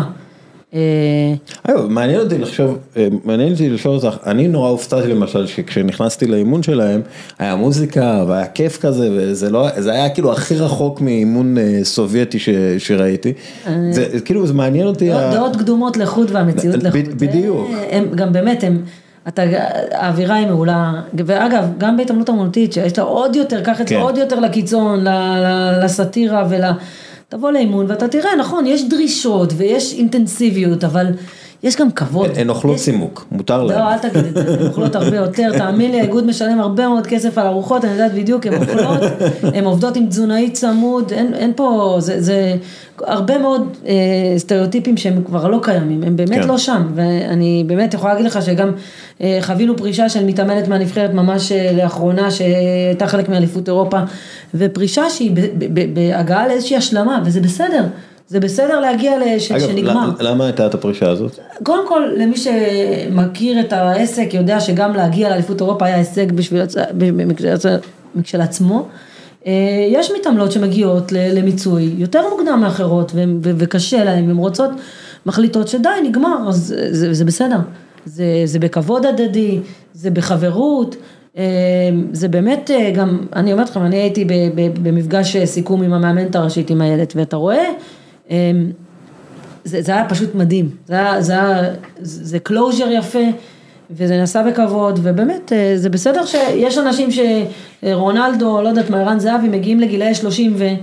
וממשיכים לשחק, ויש כאלה שגם רוצים לפרוש בגיל 32, וזה בסדר. בגלל השעות המטורפות, באמת מתאמנים המון בהתעמלות, יש איזושהי- איזשהו סיוע שמקבלים אה, בבית ספר, כי הם יכ- יכולים גם לא להגיע ימים שלמים, אפילו ב- ב- בלוז, כאילו זה זה מוגדר. קודם כל, אתה, אתה תופתע כמה מתעמלות שלא מגיעות לבית ספר באופן רצוף, אה, מסיימות עם בגרות מלאה, הן נורא מצטיינות, שמספיק להם יום בבית ספר כדי לעשות את מה שכולם עושים בשישה ימים. הן מאוד ממוקדות, זה גם אה, מאוד מאוד תלוי בית ספר, יש בתי ספר שזורמים איתם, ובאמת, לצערי זה לא בחוק, אוקיי? אנחנו צריכים לבקש כל הזמן אה, דרך חוזר מנכ"ל, ובוא נגיד ככה, מי שמתחילה את הנבחרת ג'וניור, הבית ספר כבר די ערוך, הוא יודע שגם בג'וניור מתחילים להיעדר בצורה אה, די אה, רבה, וכשאתה מגיע לבוגרות אז בכלל. אה, אנחנו כן ניסינו לעשות איזשהו שיתוף פעולה עם, עם איזשהו גוף שיבוא ויעשה בעצם סוג של מורה פרטי פעמיים בשבוע כדי לעזור להם להשלים את החומר. יפה. אני מאמינה שבתחילת השנה זה יקרום עור וגידים, ניסינו, מאיזה גיל זה יהיה?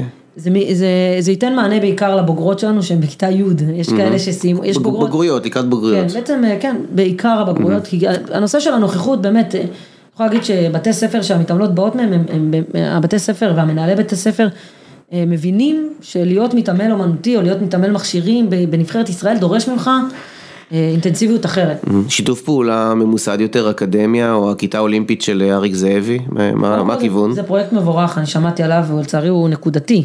כן, בתיכון- שמיר. בדיוק, הלוואי והוא היה יותר אה, רחב. אה, אין ספק שההפרדה הזאת היא בין ספורט, בין הספורט ומערכת החינוך היא הפרדה רעה בכל מיני היבטים. אה, כמי שחוותה בארצות הברית, הס- הספורט הוא בתוך בית הספר. אה, ואין ספק שזה צריך להיות בשיתוף פעולה, זה כיום לא, לא קיים, זה יוזמות. וזה, בוא נגיד ככה. אז זה יוזמות בשיתוף פעולה עם האיגוד, או או שזה זה יוזמות נקודתי? פרטיות. זה אין- יוזמות- אין, אה, זה יוזמות פרטיות. אין תפיסה הוליסטית, אה, כן. וגם, אבל את יכול- אפשר להפוך את זה למשהו קודם כל, אנחנו, ממוסד. אנחנו, אנחנו רוצים, עצם זה שאנחנו בכלל ניגשים לכל הנושא הזה של שיעורים פרטיים, אומר חבר'ה בואו, אנחנו מכירים בצורך של, שיום אחרי שהן מסיימות להיות ספורטאיות, אנחנו לא רוצים שהם יהיו, אה, יצטרכו- להתחיל ללמוד, אגב, השיעורים. פרטיים, אני אני אומר את זה בהרבה ענפים, איך זה נקרא בכיתה י' וי"א? לא, לא, הת- התרומה לקהילה. אה, מה, פ- לא יודעת, לא, שכל ילד אה, נדרש מחויבות אישית. מחויבות, כן. מחויבות אישית. בוא ניקח חלק מהמחויבות אישית, ניקח את התלמידים היותר מצטיינים, והם ייתנו שיעורים פרטיים לחבר'ה יותר צעירים, לא לכיתה י' י"א, אלא גם בכיתות ח' וט' יש אה, קשיים. אז אה, אני אומרת לך, אני, אנחנו יותר מתרכזים כשאנחנו מגיעים באמת לכיתות של התיכון, כי באמת בחטיבה איכשהו זה, מסתדר. אה, אבל אה, אני מסכימה שצריך להיות פתרון יותר רחב, וזה זה לגמרי, בוא נגיד ככה, היום אני שמחה להגיד שאני יכולה לעסוק בזה. בעבר לא היה לי זמן להתעסק בזה, היינו עסוקים כל הזמן בכיבוי שרפות ובדברים, והיום אנחנו עובדים באמת על אה, לה- להתמקצע, ושוב, אחד הדברים שאנחנו נעשה יותר זה, זה לדאוג להם לפתרון לבית ספר. סתם להבין פרקטית, אה, זה יהיה באולם? כאילו, אתם תקצו איזשהו חדר... יש אה, מי שמכיר באוהל, יש חדרי מנוחה, חדר אוכל, חדר אוכל יהפוך לכיתה פעמיים בשבוע, אגב זה משהו שאנחנו רוצים גם אה, לעשות אה, רוחבי, גם נגיד לצורך העניין אם יהיו אה, מתעמלות מכשירים בנים או בנות, יוכלו להצטרף אה, לשיעורים פרטיים פעמיים בשבוע, אה. בעיקר אנגלית מתמטיקה, אבל בעיקרון אה, בוא- בוא נתחיל ונראה, אבל זה צורך שהאיגוד צריך אה, לגעת בו, חד משמעית. יפה. טוב, אנחנו שעה כבר בתוך השיחה. אה, שאלות אה, קצרות, תשובות, יחסית קצרות. אה, איך בוחרים אנשים לעבוד איתם? וואו, זה זה לא שאלות, זה לא- זה לא תשובות קצרות. אז אה, תענה. איך אה, בוחרים אנשים לעבוד איתם? אה, אתה! זה קצר, לא? קודם כל, אני, אני יכולה להגיד לך שנורא חשוב לי שתהיה זיקה לספורט, זה לא חייב להיות ספורטאי עילוי בעבר, אבל מישהו שאוהב ספורט? עושה ספורט, רואה ספורט, זה בסוף, זה, זה ה drive. כשאתה בא לעבוד באיגוד, אתה רוצה שאנשים יהיו איתך במטרה, ושגם אם הם לא היו מתעמלת אומנותית או מתעמל מכשירים, הם יתרגשו שמגיע לכאן Challenge Cup בהתעמלות מכשירים. זה חשוב לי מאוד, הזיקה לספורט. מעבר לזה, זה הרבה מאוד... אה, אה, אה, זה תקשורת, זה פנים אל פנים, אני, אני מרגישה שדווקא, באמת, היו לי גם כישלונות בבחירת האנשים, אבל אני יכולה להגיד שב-90 אחוז בחרנו את האנשים המתאימים ואיך, והטובים. מה את מחפשת באנשים שאת אה, עובדת איתם? אני מחפשת drive, כאילו passion לדבר הזה, אני מחפשת, אה, אה, אה, אמון זה לא דבר שאפשר לזהות אותו בתוך ריאיון, אבל אני מחפשת לראות אה, סוג של כנות, אמיתיות, לבוא ולראות, אה, אתה רוצה מישהו שיצטרף אליך לצוות, אתה לא רוצה מישהו שאתה תצטרך להסתכל אחורה, אתה, זה נורא חשוב לבנות, אה, ובסופו של דבר אני חושבת ש... אני לא יודעת להסביר את זה במילים, אבל בסופו של דבר העובד הכי חדש באיגוד ההתעמלות אה, אה, הוא כבר שנים, זה כאילו אנחנו, זה צוות שנשאר, אז כנראה שיש משהו שאנחנו יודעים לבחור. אגב, אני לא בוחרת לבד, כמעט בכל הרעיונות עבודה אני מצרפת מישהו מהצוות שייתן עוד חוות דעת. מה עושים בחילוקי דעות כשיש על בן אדם? קודם כל, אה, בסוף מגיעים לאיזושהי הבנה, אבל אה, אתה יודע, אני, בסוף אני, האחריות היא עליי אז אני מחליטה, אבל לא, לא יצא לי, לא יכולה להגיד לך שהייתי צריכה לחתוך ולהגיד. בסוף מגיעים, דנים, אה, עוד יום, נשים את זה בצד, נחזור על זה שבוע הבא, מגיעים להסכמות. איך יודעים שעושים עבודה גרועה? אה, קודם כל בספורט ההישגי זה מאוד ברור, אה, רואים את זה, רואים את זה בסוף בתוצאות. אה, כן, אבל את מנכ"לית, את יודעת, כאילו, יכול להיות שיש, וואלה, כן, אבל- תחרות גרועה, קורה. אתה, כאילו- כאילו, מקבלים את זה מאוד מהר, את הפידבק, כי אם הייתה תחרות שהאיגוד היה עשה, אליפות ישראל, לא משנה, לדרגות הצעירות, ויום ראשון למחרת אני מקבלת טלפונים מהאגודות, אז אני יודעת שהעבודה הייתה גרועה. שזה זה, זה יכול להיות הדברים הכי פעוטים, שלא יודעת מה, לא היה כיבוד, או התחרות לא הסתיימה בזמן, או המערכת מחשוב נפלה. זה, זה, זה, שזה לא, לא פעוט בכלל, אבל אה, בוא נגיד ככה, אני באמת מרגישה שבשנים האחרונות אני כמעט ולא מקבלת פידבקים כאלה, השוטף של האיגוד נהיה מאוד מאוד מקצועי, אה, כבר לא מתקילים אותנו, אנחנו כבר, שוב, כל דבר שעולה הוא כבר לא חדש, זה דברים שקרו, אנחנו יודעים להתמודד איתם ואנחנו יודעים להתכונן אליהם טוב יותר. יש את הזיכרון המוסדי, כי זה משהו שלא היה הרבה שנים ב- בספורט נכון. זה הישראלי. מאוד מאוד חשוב, ואגב גם יש איזושהי חפיפה, אנחנו מאוד, אה, צוות שמאוד מגבה אחד את השני, כאילו אנחנו, אם מישהו אחד לצורך העניין אה, לא נמצא, יוצא לחופש, חופשת לידה, יש המון אה, זיכרון שהוא כבר קולקטיבי של כולם, יש הרבה שיתוף של ידע, אנחנו... זה, זה, זה אחד מהתפקידים שלך כמנכ"לית, בעצם אה, למלא את הזיכרון הזה, או כאילו אה, למסד את הזיכרון הזה? קודם כל כן, יש, אתה יודע, כל הנושא של נהלים והתנהלות זה דברים שבדרך כלל שונאים לעסוק בהם, אבל זה דברים נורא נורא חשובים, כי כשיש קווים מנחים מאוד ברורים, אז הדרך היא יותר קלה. אה, אבל כן, באיזשהו מקום, אתה יודע, כשמישהו יוצא לחופש, אני ממלאת מקום, זה סוג של, אה, יש, יש איזושהי זרימת ידע, אה, ישיבות צוות, אנשים עושים הפקת מסקנות, אז זה לא רק נשאר אצלהם בראש, זה יוצא לכולם, קוראים ועושים מעבר מענף לענף. אל תשכח שאנחנו עוסקים כל הזמן בשבעה ענפים במקביל, אז יש המון שונות, אבל גם המון דברים שאפשר לקחת אחד לשני. כמה זמן כבר ממנכ"לת? ב-2014, חגגתי שמונה. שמונה, יפה. וחמש שנים קדימה, איפה את אה, רואה את עצמך? וואו. זה שאלה של סבתא. אמ, אני רואה את עצמי בעולם הספורט, כי אני באמת אוהבת ספורט. אה, לא, לא רע לי בכלל במקום שאני נמצאת פה, להפך, טוב לי. אבל להגיד לך ששאיפת חיי היא להיות מנכ"לית איגוד ההתאמנות 30 שנה, כנראה שלא. אני חושבת שיש עוד עבודה בגופים נוספים בספורט שאפשר לעשות. יודע, אנשים יכולים אה, היה לי תמיד חלום לנהל את האולימפיאדה, זה החלום הגלובלי שלי, הוא להיות בוועדה המארגנת של המשחקים האולימפיים, זה חלום שאני... של עזה תל אביב, לא? יש איזה תוכנית של אלכס ילדים. אז אה, להגיד לך, יש לי שאיפות, יש לי שאיפות לצאת לחו"ל. מה, מה יקרה? אולימפיאדה בישראל? זה פודקאסט נפרד. כן, זה פודקאסט, זה מה שנקרא פודקאסט פנטזי. לא, אבל אה, איפה אני אהיה בעוד איזה? בעולם הספורט כנראה בגוף אחר. אמ, התאחדות הכדורגל? לא, סתם, עזבי, אני לא ניכנס לזה. לא ניכנס לזה. אתה יודע, שואלים אותי על זה הרבה, וכל פעם אומרים לי, מה, קחי את הנשים, קחי את הנשים, לא מעניין אותי הנשים. אם הייתי נכנסת להתאחדות הכדורגל... יש לנו כותרת. הכותרת זה, השריד שלה, לא מעניין אותי כדורגל. לא, תחתוך את זה בעריכה. לא, זה... אה, אם זה לכדורגל, זה לכדורגל כגוף, לא כ... כאילו- כי אגב, אה, אחד מהדברים... אגב, כמו שלא הייתי לוקחת נגיד רק את הקט רגל, בסדר? כן, אחד הדברים המדהימים באנגליה שזכתה באליפות אה, אירופה עכשיו, זה שוויכמן, המאמנת, עובדת ממש צמוד לגאר סאופגייט, והוא התחיל בתור כאילו מנטור, ועכשיו היא סוג של מנטור שלו, ממה שדיברו איתי ב... דיברתי שם עם, עם האנשים, היא כאילו, היא כאילו מלמדת את גארת' סאות'גייט איך... אה, הוא עכשיו, הוא עכשיו במצב קשה, הם התחלפו. כן, עכשיו הוא צריך, עכשיו הוא צריך כאילו אה, to bring it, to bring it home, כן. אבל אני חושב שיש שם עבודה והפריה משותפת אה, מדהים, בצורה... מדהים, זה מדהים, זה חיבור מדהים. כן, כי שוב, זה כדורגל, אין כדורגל נשים וכדורגל גברים, זה כדורגל. כן. טוב, נמשיך אחר כך עם זה.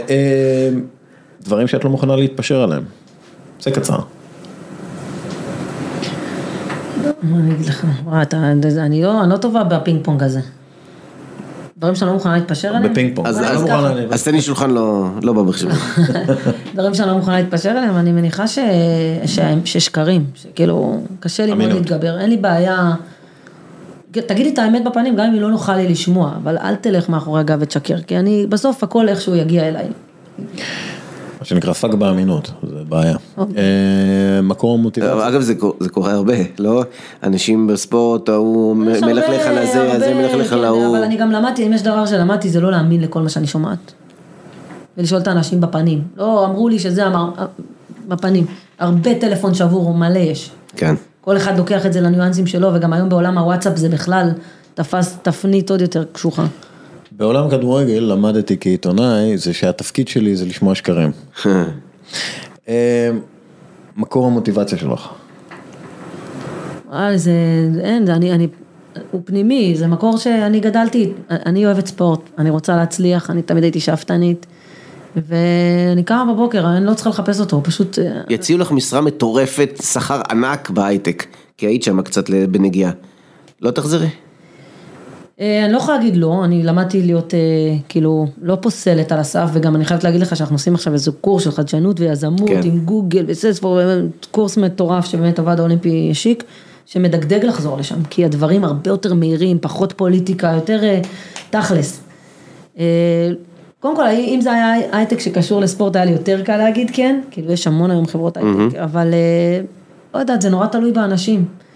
אה, וזה יהיה מאוד תלוי גם בתקופת הזמן ש, שאני אהיה בה, אבל לא, לא אומרת לא. אה, אני, שוב, ה passion שלי הוא הספורט, אבל יכול מאוד להיות ש, ש, שהייתי, שאני אצטרך לקחת איזשהו detour ל, ל, ל, לעולם שעסקי יותר ולצבור גם רזומה ומוניטין, אולי אז לחזור לאן שאני רוצה לחזור אליו בסוף. מורשת אישית, כמה היא חשובה לך? אה, אתה יודע, כל בן אדם אה, יש לו אגו, אה, כולנו רוצים להיזכר בתור מישהו ששינו ועשו, ואני מקווה, אני, אני לא עניין של המורשת, אני רק מקווה שכשאני לא אהיה, לא יחריבו את כל הדרך הארוכה שעשינו, כי באמת יש אנשים ששילמו מחיר אישי מאוד כבד, ונפגעו בדרך, ואני מאוד אקווה שמי שימשיך אותי ימשיך באותו קו. יש לי שאלה קצת מורבידית, אבל היא באה לי טוב, בגלל שבדיוק קראתי משהו. מה היית רוצה שיכתבו לך על המצבה? זאת שאלה של... אני בן אדם של קיבוץ. זו שאלה מורבידית, אבל... אני בן אדם של קיבוץ ואני גם לא ארצה שיתעסקו בזה, בוא נגיד ככה, לא הייתי רוצה לגרור את האנשים לאזכרות והלוויות, זה לא כך חשוב לי. אני מניחה שהייתי רוצה שזה יהיה סטנדרטי, כמו שליד כולם, ככה לא לבלוט מדי, זה... כשאני אמות אני אמות, חשוב לי מה שאני עושה בזמן שאני עוד כאן. אמ, שאלה מאוד קשה, המלצה על ספר. האמת שהייתה לי תחושה שאתה תשאל את זה, אז באתי מוכנה. אה, כי לא קראתי ספר המון זמן, אני הייתי, באמת, לא קראתי ספר המון זמן, אבל אם יש ספר אחד שהשפיע עליי אה, כמנהלת, או אה, היה לי פעם מאמן, המאמן הראשון שלי, אלון שרייר, שהוא היה מותג בכדורגל נשים, הוא אימן שנים, הוא עדיין מאמן, אבל באמת עליי הוא מאוד השפיע, אגב, הוא מאוד התעלל בנו אם היינו מאחרות, כאילו בקטע טוב, כאילו הוא חינך אותנו מאוד להגיע בזמן. תמיד הוא אמר שמי שמגיע בדקה איחור הוא לא תכנן טוב, אם איחר שעה אז באמת קרה קטסטרופה, אז אני נוהגת או לאחר, סתם לא, אני מסתדרת לא לאחר, אה, אבל הוא הביא לנו את הספר של, של פט ריילי, הצוות המנצח, ואני לא, אני לא יכולה להגיד לכם שאני אה, זוכרת כל מילה בו. זה תורגם לעברית? כן, כן, כן, כן, יש לי אותו בעברית. והוא היום נשיא של מיאמי, אבל הוא אז, זה נכתב כשהוא עוד אימן נראה לי בלוס אנג'לס. והוא מדבר על דינמיקה קבוצתית ועל סודות מחדר ההלבשה ועל איך פותרים כל מיני עניינים כוכבים. מעניין מאוד, באמת, אה, אני, אולי אני קצת נשמעת עתיקה, אבל אה, באמת לא, לא יכולה להגיד שקראתי ספר אחר, וזה באמת משהו לא, שחקוק לי. זה ספר באמת, אני לא זוכר איך קראו לו באנגלית עכשיו, אבל הספרים של פט ריילי, הוא באמת עסק בדברים כאילו שקרו במציאות, אה, ואיך הוא תיקן אותם, ומה עבד טוב ומה עבד לא טוב, כאילו כל הדברים שקובעים מה קורה לקבוצה. הוא היה מהראשונים שדיבר, אה, אה, הוציא תובנות אה, ניהוליות מהספורט. כן. די מהראשונים. לא, בין הראשונים. למשל ביל ראסל כתב ספר על דבר כזה, כאילו מנהיגות בספורט ואיך זה, הרבה לפניו, כן? אגב, זה רק בגלל שאלון הביא לי אותו, בחיים לא, לא הייתי נתקלת בספר מהסוג הזה, וזה, לגיוס גם נתן לי אותו עם הקדשה, וזה כאילו, mm. זה השפיע עליי. אין מה לעשות, מאמן, יש לו, יש לו עלינו השפעה מאוד מאוד גדולה. איך קראו לזה באנגלית שנייה? The winner within נראה לי, נראה לי. אה, משהו פט ריילי עומד בחליפה, נראה טוב אה, ונותן זה. טוב, ושאלה אחרונה, עצה אחת לחיים. יש לי עצה מאוד מאוד אה, פשוטה, והיא פשוט תעשו מה שאתם אוהבים. אני עשיתי החלטות בחיים שלי, באמת, הייתי בהייטק וחזרתי לעולם הספורט כשהייתי צריכה לוותר על הרבה מאוד שכר ומעמד וכלוב של זהב. ואני כל כך מרוצה היום, שוב, אני מאוד צעירה בדרך ויש לי עוד הרבה הרבה פסגות ושאיפות קדימה, אבל כשעושים מה שאוהבים אותו, כשעושים אותו בחיוך, ואימא שלי אמרה לי את זה פעם במגרש, אני זוכרת שהיה לי באמת אה, ככה משחק לא טוב, ואמרת לי, כשאת מחייכת אני יודעת שיש לך משחק טוב, אז אני, זה משליך על הכדורגל ועל הניהול, אבל כשעושים דברים שאוהבים, עושים אותם טוב, אז תעשו משהו שאתם אוהבים, תבחרו בזה, זה, זה זכות. יפה. 20 שנה. תודה רבה לך. תודה רבה. עידו מינקובסקי, שלום. אוריאל דסקל. מה נשמע? בסדר גמור, מה קורה? אני רוצה לדבר איתך על עניין מותגי. מותגי, ברנדי. ברנדי, ברנדי. יאללה. אמ, לחלוטין. יאללה, שרי ברנדי. יש כאילו משחקי ידידות, מלא משחקי ידידות של קבוצות אה, אירופאיות כאן בישראל, אה, רומא נגד טוטנאם, אה, אתלטיקו מדריד נגד יובנטוס, היה פריס סן ג'רמן נגד נאנט וכו' וכו' וכו'. אתמול היה משחק ידידות שהקפריסאים פתחו רגליים. וזה בדיוק העניין. אנחנו לא קטר ואבו דאבי וערב הסעודית, אנחנו לא צריכים בעצם לשלם כדי שהאירופאיות הללו יגיעו אלינו, כי יש מצב טוב מאוד שהם יגיעו אלינו, בגלל שאנחנו בתוך התחרויות האירופאיות. אז אני, אתה יודע, מעניין אותי כאילו... למה זה הצלחה פה בישראל, ואני חושב שזה הצלחה, בגלל שהן ממשיכות להגיע, ואנשים משלמים כסף לקבוצות האלה כדי שיגיעו, ואנשים מגיעים, האצטדיונים מלאים, אז כאילו, זה, זה בסדר מבחינתך, זה לא בסדר מבחינתך, איך, אני, אני חושב שזה, תשמע, א', שזה עושה נזק. הפעם היחידה, א', הפעם היחידה שאנחנו יכולים לנצח כקבוצה או נבחרת ישראלית זה משחקי ידידות, אז לו בשביל המורל זה שווה, ואם זה לא באמת עולה כסף, אז uh, כמובן ששווה להביא את זה, חייבים uh, להגיד uh, ללא כחל וסרק, זה המקומות היחידים, ותמיד תזכור שהרבה ילדים uh, בבלומפילד ראו את uh, מסי ונאמר, דבר שלא היה להם סיכוי uh, לעשות בימים כתיקונם, uh, שזה דבר מאוד מאוד מאוד חשוב. Uh, אני חושב שאתה אומר את זה רק בגלל הוואקום שזה מייצר אל מול מה שקיים אצלנו בכדורגל הישראלי, אבל באופן כללי, אני אה, חושב שהמשחקי ידידות האלה, בניגוד אה, להסכמה הגורפת שלי איתך, ברוב הדברים, המשחקי ידידות האלה הם מעולים. אוקיי. סליחה למה? שאני אומר את זה דווקא, מכיוון שזה מביא קהל, פרנסה, מקומות עבודה פוסט-קורונים, פיתור ברמה עולמית לכאלה שידם אינה משגה, זה נותן לנו פסאודו הרגשה כאילו אנחנו חלק מהעולם הפתוח והחזק. אני חושב שזה, שזה משהו שהוא הרבה יותר טוב מרע. ומה עם אה, הרמה זה ש... של הכדורגל, בוא נגיד ככה, אם, אה, אם אתה מתעלם מכל האלף דברים הראשונים שמזיקים לנו, אז הדבר הזה מזיק פחות, הייתי אומר. אבל אתה יודע, למשל, אני יודע על אה, קבוצות שמתלוננות על זה שכשהן מדברות עם אה, קבוצות בחו"ל, אז אומרים להם, אתם, למה אתם צריכים כאילו אה, שנוריד לכם את המחיר של השחקן ההוא וההוא, אה, אנחנו דופקים לכם מחיר בגלל שאתם כמו קטר ואבו דאבי, מביאים את הקבוצות הכי גדולות, אה, אבל זה לא, אני לא רואה איך זה תורם באיזושהי צורה לכדורגל הישראלי, זה, זה הטענה בוא נגיד העיקרית ככה, שלי. לא הייתי מוציא על זה כסף בחיים.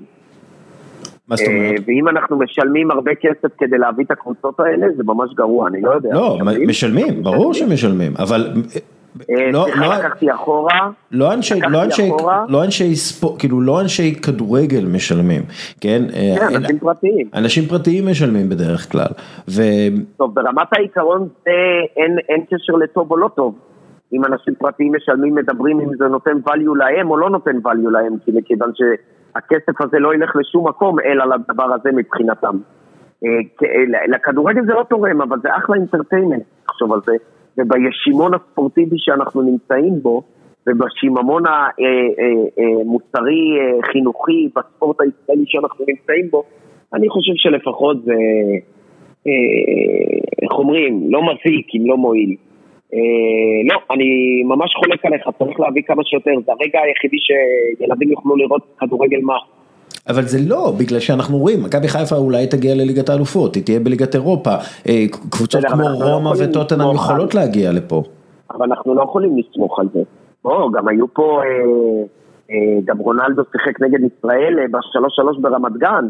אה, זה לא שלא מגיעים לפה by definition, אבל כן, אה, אה, בגלל שאנחנו תלויים בהצלחות ספורטיביות ספורדיות של כישרונות מקומיים באיזשהו זמן אה, במרחב וביקום, אה, כן, צריך מתודי להביא לפה הרבה יותר קבוצות גדולות, בטח אם זה כסף פרטי. לא תצליח להזיז אותי, אה, דווקא לא תצליח להזיז אותי. האלטרנטיבה היא כל, היא כל העמלות שקורות פה בספורט הישראלי, בלי משחקי הרעב האלה. לא נשמע לי אלטרנטיבה כזאת מרהיבה. הבנתי, איך אתה, דרך אגב, איך אתה עם זה שמכבי חיפה נראית אה, בלתי מנוצחת? הפסדנו 4-0 אתמול. אני אוהד הפועל ניקוסיה. הם גם הפועל וגם נגד מכבי חיפה. זה לא אפולון אה, לימסול? לא משנה, דזל בדרק מתננדר את הפועל. אה, אני אוהד אפולוני מסול אה, באש ובמים והפסדנו 4-0. כמו במשחק חוץ אצל הציונים. זה מה שאני חושב. ככה אני מרגיש כלפי המשחק. אמא חייס, מאמין אינשאללה. תשמע, הם נראים טוב. צדיק ורע לו, רשע וטוב לו. איך בן אדם ברמה כמו יעקב שחר מנהל את מכבי חיפה, זה לא פייר. פשוט לא פייר. זה, הם אה, נראים לא טוב, פייר. הם נראים טוב מאוד. ממש, ממש. אה, אני, אה, תנחומיי מה שנקרא. אה, תחתוך ממני את זה. בסדר, מה עוד, מה עוד אנחנו יכולים, תגיד, הפועל חיפה ותיקים זכתה באליפות. הפועל מינקובסקי ותיקים חיפה רובי זכתה באליפות המדינה לוותיקים. אילן טל, מאמן על הקווים, אורן פלאש, שמי אזולאי, קובי דנינו, גילי ורמוט. אתה יודע מה הדבר הכי עצוב? שאותה קבוצה של הפועל חיפה זכתה פעמיים באליפות. אה, זה כל השחקנים מקבוצות האליפות לפני 30 שנה, 25 שנה, הם משחקים בהפועל חיפה ותיקים.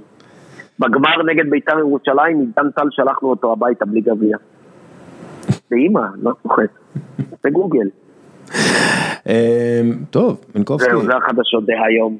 אתה, אה, בסך הכל אתה מבסוט כאילו ממה שאתה מבסוט מההכנות לעונה, אוטוטו מתחילה הפועל חיפה, אתה מבסוט או שפחות? לא? לא. שבור לב. מדברים- כי גם מדברים- אם הם יביאו את אה, מסי רונלדו, והאמת היא, הם יכולים להביא את פלא היום, יואב כץ מסוגל להחתים היום את פלא. אבל אה, ברמת העיקרון אה, מדובר בקבוצה שבויה, ארץ שהייתה פעם מערבית ודמוקרטית והיום היא דיקטטורה, ואני קולה אה, גאה בשדות זרים עד שהבית השלישי ייבנה, או הרביעי, לא יודע. עידו מינקובסקי עם המסר האופטימי. הזה אנחנו נסיים. ביי אוריאל דסקל, I love you, I love you too, יאללה ביי. ביי. ועכשיו הפינה החברתית בשיתוף בועטים את הגזענות והאלימות מה, מהכדורגל של הקרן החדשה לישראל עם גל קרפל, אה, אהלן גל, שלום, שלום. ומצטרף אלינו גלעד ניצן, חבר היציע, ארגון אוהדי קבוצות הספורט בישראל, מה המצב חברים? אהלן, מה נשמע? קודם כל אה, ניצן, אה, גלעד ניצן, אה, ברכות על הפודקאסט של האוהדים. אתה יודע, אתה יודע, פתחנו פודקאסט באמת, אה, הפרק הראשון כבר עלה. בפרק הראשון אה, ראיינו את עצמנו. אני מנחה את הפודקאסט וראיינתי את שי גולוב, היושב ראש שלנו, על קבוצות אוהדים בכללי ועל הסיפור של כל קבוצות אוהדים בישראל. שבוע הבא יעלה הפרק השני על מודל אה, 50 פלוס 1, עם החברים שלנו מפוסבל. כדאי להאזין. אה, אז אה, מגניב, עוד תחרות. כן, לא, מודל מעניין, ואתה יודע מה, אולי... מכירים המאזינים שלנו לתוך של 50 פלוס 1? כן, הם מכירים, אבל אנחנו נדבר היום כאילו בעצם על הכל, על כל האוהדים. אה, לא על כל האוהדים, על הקול של האוהדים. הקול של האוהדים. וזה זה מתחבר גם בגלל שזה פודקאסט וזה. אה, ואיך הוא משפיע על הכדורגל, על ניהול הכדורגל, על הפחתת האלימות ביציע, והעובדה, דרך אגב, שדי מתעלמים, מתעל- מתעלמים מהקול הזה בישראל. אה, אז אה, אני, אני מאמין שאם הקבוצה בבעלות פרטית או לא בבעלות פרטית, אין דבר כזה קבוצה בבעלות פרטית באמת. כי אה, כל קבוצה לאורך ההיסטוריה שלה אה, הייתה מחוברת לקהילה כלשהי, הייתה מחוברת אה, להשקעה ציבורית כלשהי, אפילו מכבי חיפה היום, שהיא כביכול קבוצה פרטית לחלוטין, שייכת ליענקלה שחר. אה, את המאני מייקר שלה, את האיצטדיון הגדול שלה, אה, שגורם לה להיות אחת מהקבוצות עם הקהל הכי גדול באירופה, אה, הכסף אה, שבנה אותו הוא כסף ציבורי. אז אה, יש פה עניין של עניין לציבור, ואותי מעניין קודם כל, אני, אני יודע גם למה מתעלמים מה- מה- מהאוהדים בישראל, אבל אותי מעניין כאילו המודלים שכן עובדים בחו"ל, שלא בהכרח קשורים למודל של 50 פלוס 1, שלא בהכרח קשורים לזה שמלמעלה אומרים, אוקיי, הקבוצות בבעלות אוהדים.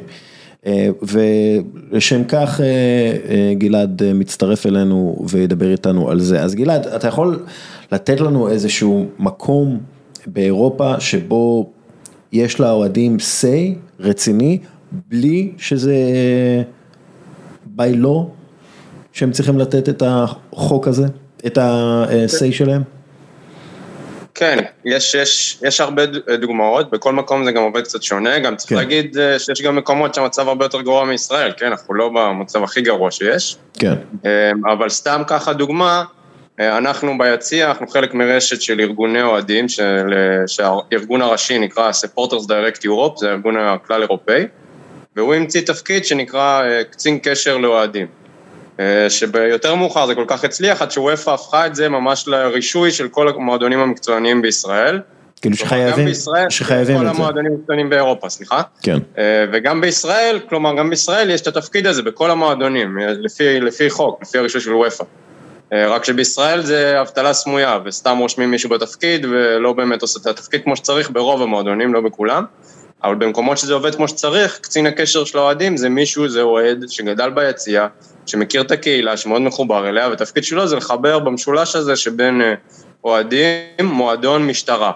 אה, וזה יוצר אה, הרבה פחות אי-הבנות והרבה פחות קצרים בתקשורת, ויש מקומות שזה גם, הוא הופך להיות ממש אחראי על כל מיני פרויקטים קהילתיים. זה דרך אחת לחבר את האוהדים למועדון, גם אם הוא בבעלות פרטית כביכול, אני מסכים איתך שאין כזה דבר בעלות פרטית לגמרי, גם, אבל גם במצב כזה יש דרכים שכל האוהדים יכול אה, באמת להישמע יותר במסדרונות של המועדון, של ההתאחדות המקומית, של המשטרה, זה אחת הדרכים. אה, גלעד, אני, אם אני לא טועה, אה, אני חושב שבארץ המנהל קשרי קהילה, אה, לפחות לפעמים, אני זוכר במכבי תל אביב בכדורסל, שזה היה ג'אמצ'י, אה, שזה כן. היה יותר תפקיד של אה, יחסי ציבור. זאת אומרת, זה פשוט לעשות יחסי ציבור למועדון, לדבר בתקשורת, להיות מוכר, לדבר קצת עם אוהדים. כאילו, אה, שוב, אני לא רוצה להיכנס, גם אני לא יודע להגיד, אני מתנצל אם אני טועה וג'אמצ'י כל היום עבד עם המשטרה, אבל איכשהו נראה לי שתופסים בארץ זה ממש, אה, ממש אחרת, זה יותר יחסי ציבור מול אוהדים, קשר מול הקהילה ברמה שהקהילה תרגיש שיש להם מישהו אוהד מבפנים, אבל בטח ובטח שלא לדבר עם המשטרה על הפרטים, זה עושים הבעלים של הקבוצות ובצורה לא כל כך אלגנטית. אז אני לא יודע מה קורה בכדורסל, אני פחות מעורב, אבל אה, לפי מה שאתה מתאר זה יותר טוב מרוב, מהמצב של רוב המועדונים, כי לפחות יש מישהו שעושה איזשהו תפקיד, כן. לפחות נשמע כמו משהו שקשור. ברוב המועדוני כדורגל בישראל, אין אף, מי, ש, מי שרשום בתפקיד הזה זה מישהו שבכלל עושה עבודה אחרת במועדון, וסתם רשום בתפקיד הזה כי חייבים שמישהו יהיה רשום.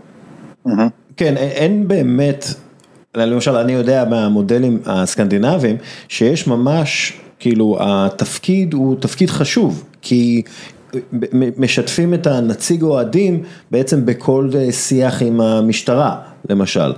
אה, בהכנות למשחקים, וזה מוריד, אנחנו, אנחנו רואים גם לפי הנתונים, זה מוריד את אה, נפח המקרים האלימים והגזענים באיצטדיונים. כן, אנ- אנחנו, אני הייתי לפני כמה חודשים בכנס במלגה של ארגוני אוהדים מכל אירופה.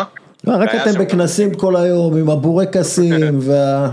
כן, אחרי זה מתלוננים על אבטלה סמויה. כן. אמ, אז היו שם גם אנשים משוודיה ונורבגיה.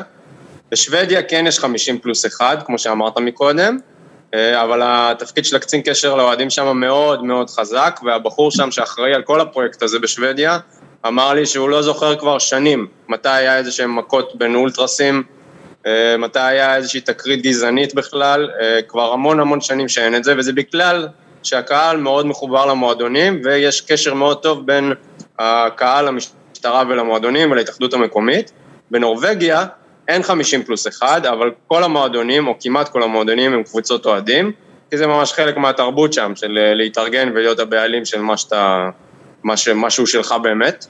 אתה צריך להגיד שגם אני חושב במדינות האלה, חלק מהתרבות זה המושג רוליגנים, זאת אומרת,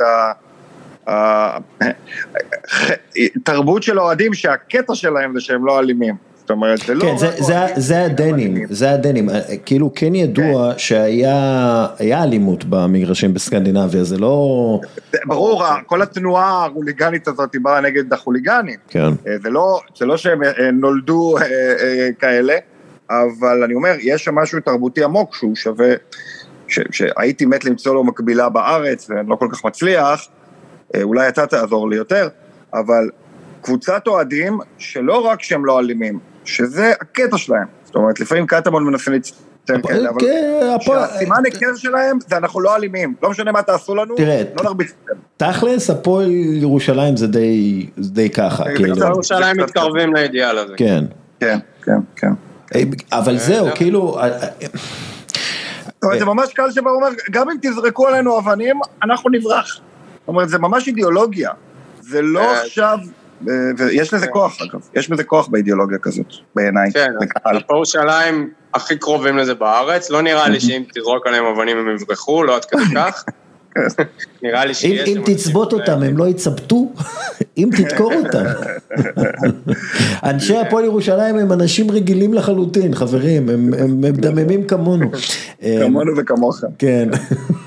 כן, אבל אה, אתה יודע, זה קשור לתרבות הכללית. למה יש 50 פלוס 1 בגרמניה ושוודיה? כי אה, זה מדינות שבהן אנשים מתארגנים באיגודי עובדים, בארגונים קהילתיים, על כל דבר. דיברנו על זה עם, אה, עם אה, אדם להב בפרק השני שלנו, שעוד לא עלה, שיעלה בפרק הבא. הוא אומר כן. שזה התרבות הגרמנית, הם מתארגנים שם בארגונים של, אה, של הגינה המקומית, ברמה הזאת כאילו. אתה יודע מה, אני אפילו אה, אחבר את זה, אני אחבר את זה אפילו לעניינים של אקלים. זאת אומרת, הקהילה מבינה שיש לה כוח כקהילה, ויש לה אחריות כקהילה, והיא נוהגת כקהילה.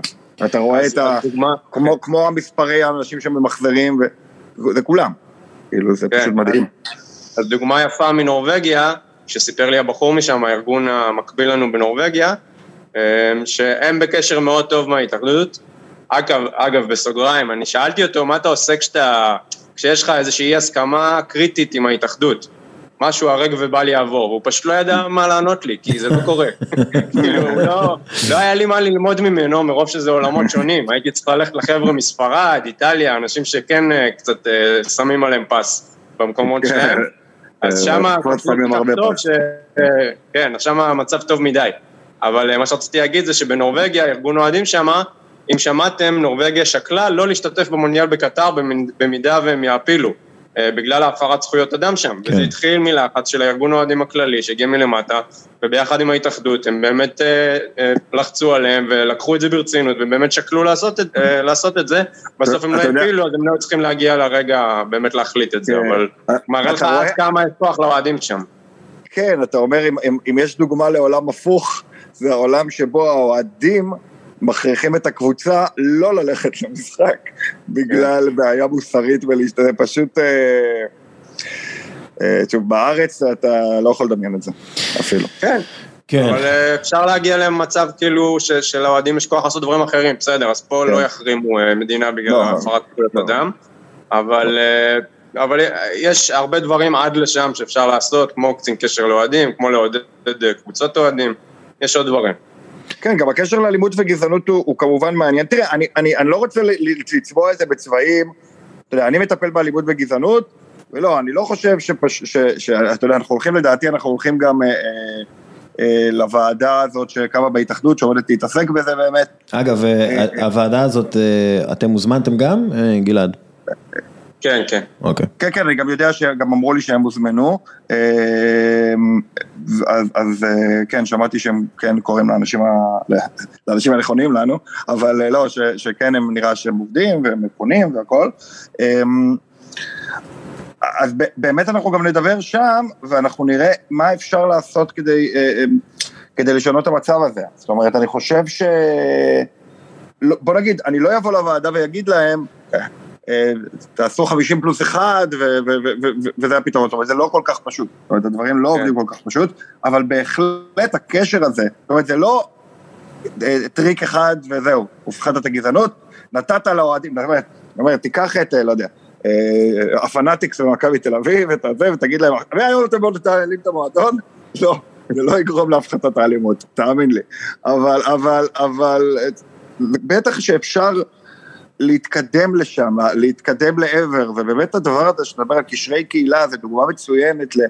להתחיל איפשהו, להתחיל לבנות מקום, ויכול להיות שעוד עשר שנים אנחנו נהיה במקום שאומרים, אוקיי, יש פה 50 פלוס אחד הוא הגיוני, כי כבר לכל קבוצה יש קהילת אוהדים מסודרת, לא אלימה. אה, אה, צריך להתחיל לבנות את התרבויות האלה, אתה יודע, פעם בביתר ירושלים הקימו עמותה שאמרו, הקטע שלנו שאנחנו לא אלימים, זאת אומרת, אנחנו ההפך מן הפמיליה. כן. אה, ככל שהיוזמות האלה יהיו יותר, זה נגמר עם ביתר נורדיה, לא? זה מה ש... כן, בדיוק, בסוף זה הפך לביתר נורדיה, בדיוק, אבל, אה. אבל יוזמות, יוזמות כאלה שבאות, לא כדרך אגב להגיד אנחנו לא אלימים, אה, אלא להגיד, אנחנו חרטנו את זה על דגלנו. אפילו יש ארגונים קיימים שהייתי שמח ש... שיקחו מזה השראה אולי ויחליטו ללכת על זה. של וואלכ, מהיום הקופים הירוקים ללא אלימות בכלל. זה יכול להיות מגניב לאללה. הלוואי. אגב, מקודם אמרנו הפועל ירושלים, אבל גם נורדיה, כן, גם נורדיה... אה, ודאי, הולכים גם יש עוד- עוד הרבה, יש עוד תרבויות כדורגל נפלאות ברחבי הארץ, באשדוד ובמקומות אחרים. אה, יש פה ושם אזורים של תרבות כדורגל נפלאה. כן. אה, זה נכון. אה, טוב, חברים, אני חושב שדיברנו על זה. אה, בהצלחה עם הפודקאסט, איך קוראים לפודקאסט ואיך מוצאים אותו, גלעד?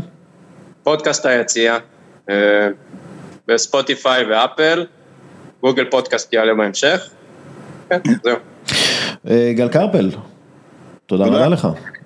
גלעד, תודה רבה לך גם כן. תודה רבה. יאללה ביי. ביי. אוקיי, עד כאן פרק 458, תודה רבה לשרית שנער על השיחה, תודה רבה לניב נחליאלי, תודה רבה לגלעד ניצן ולגל קרפל, תודה רבה למינקובסקי תקשורת, תודה רבה לקבוצת ח' י'.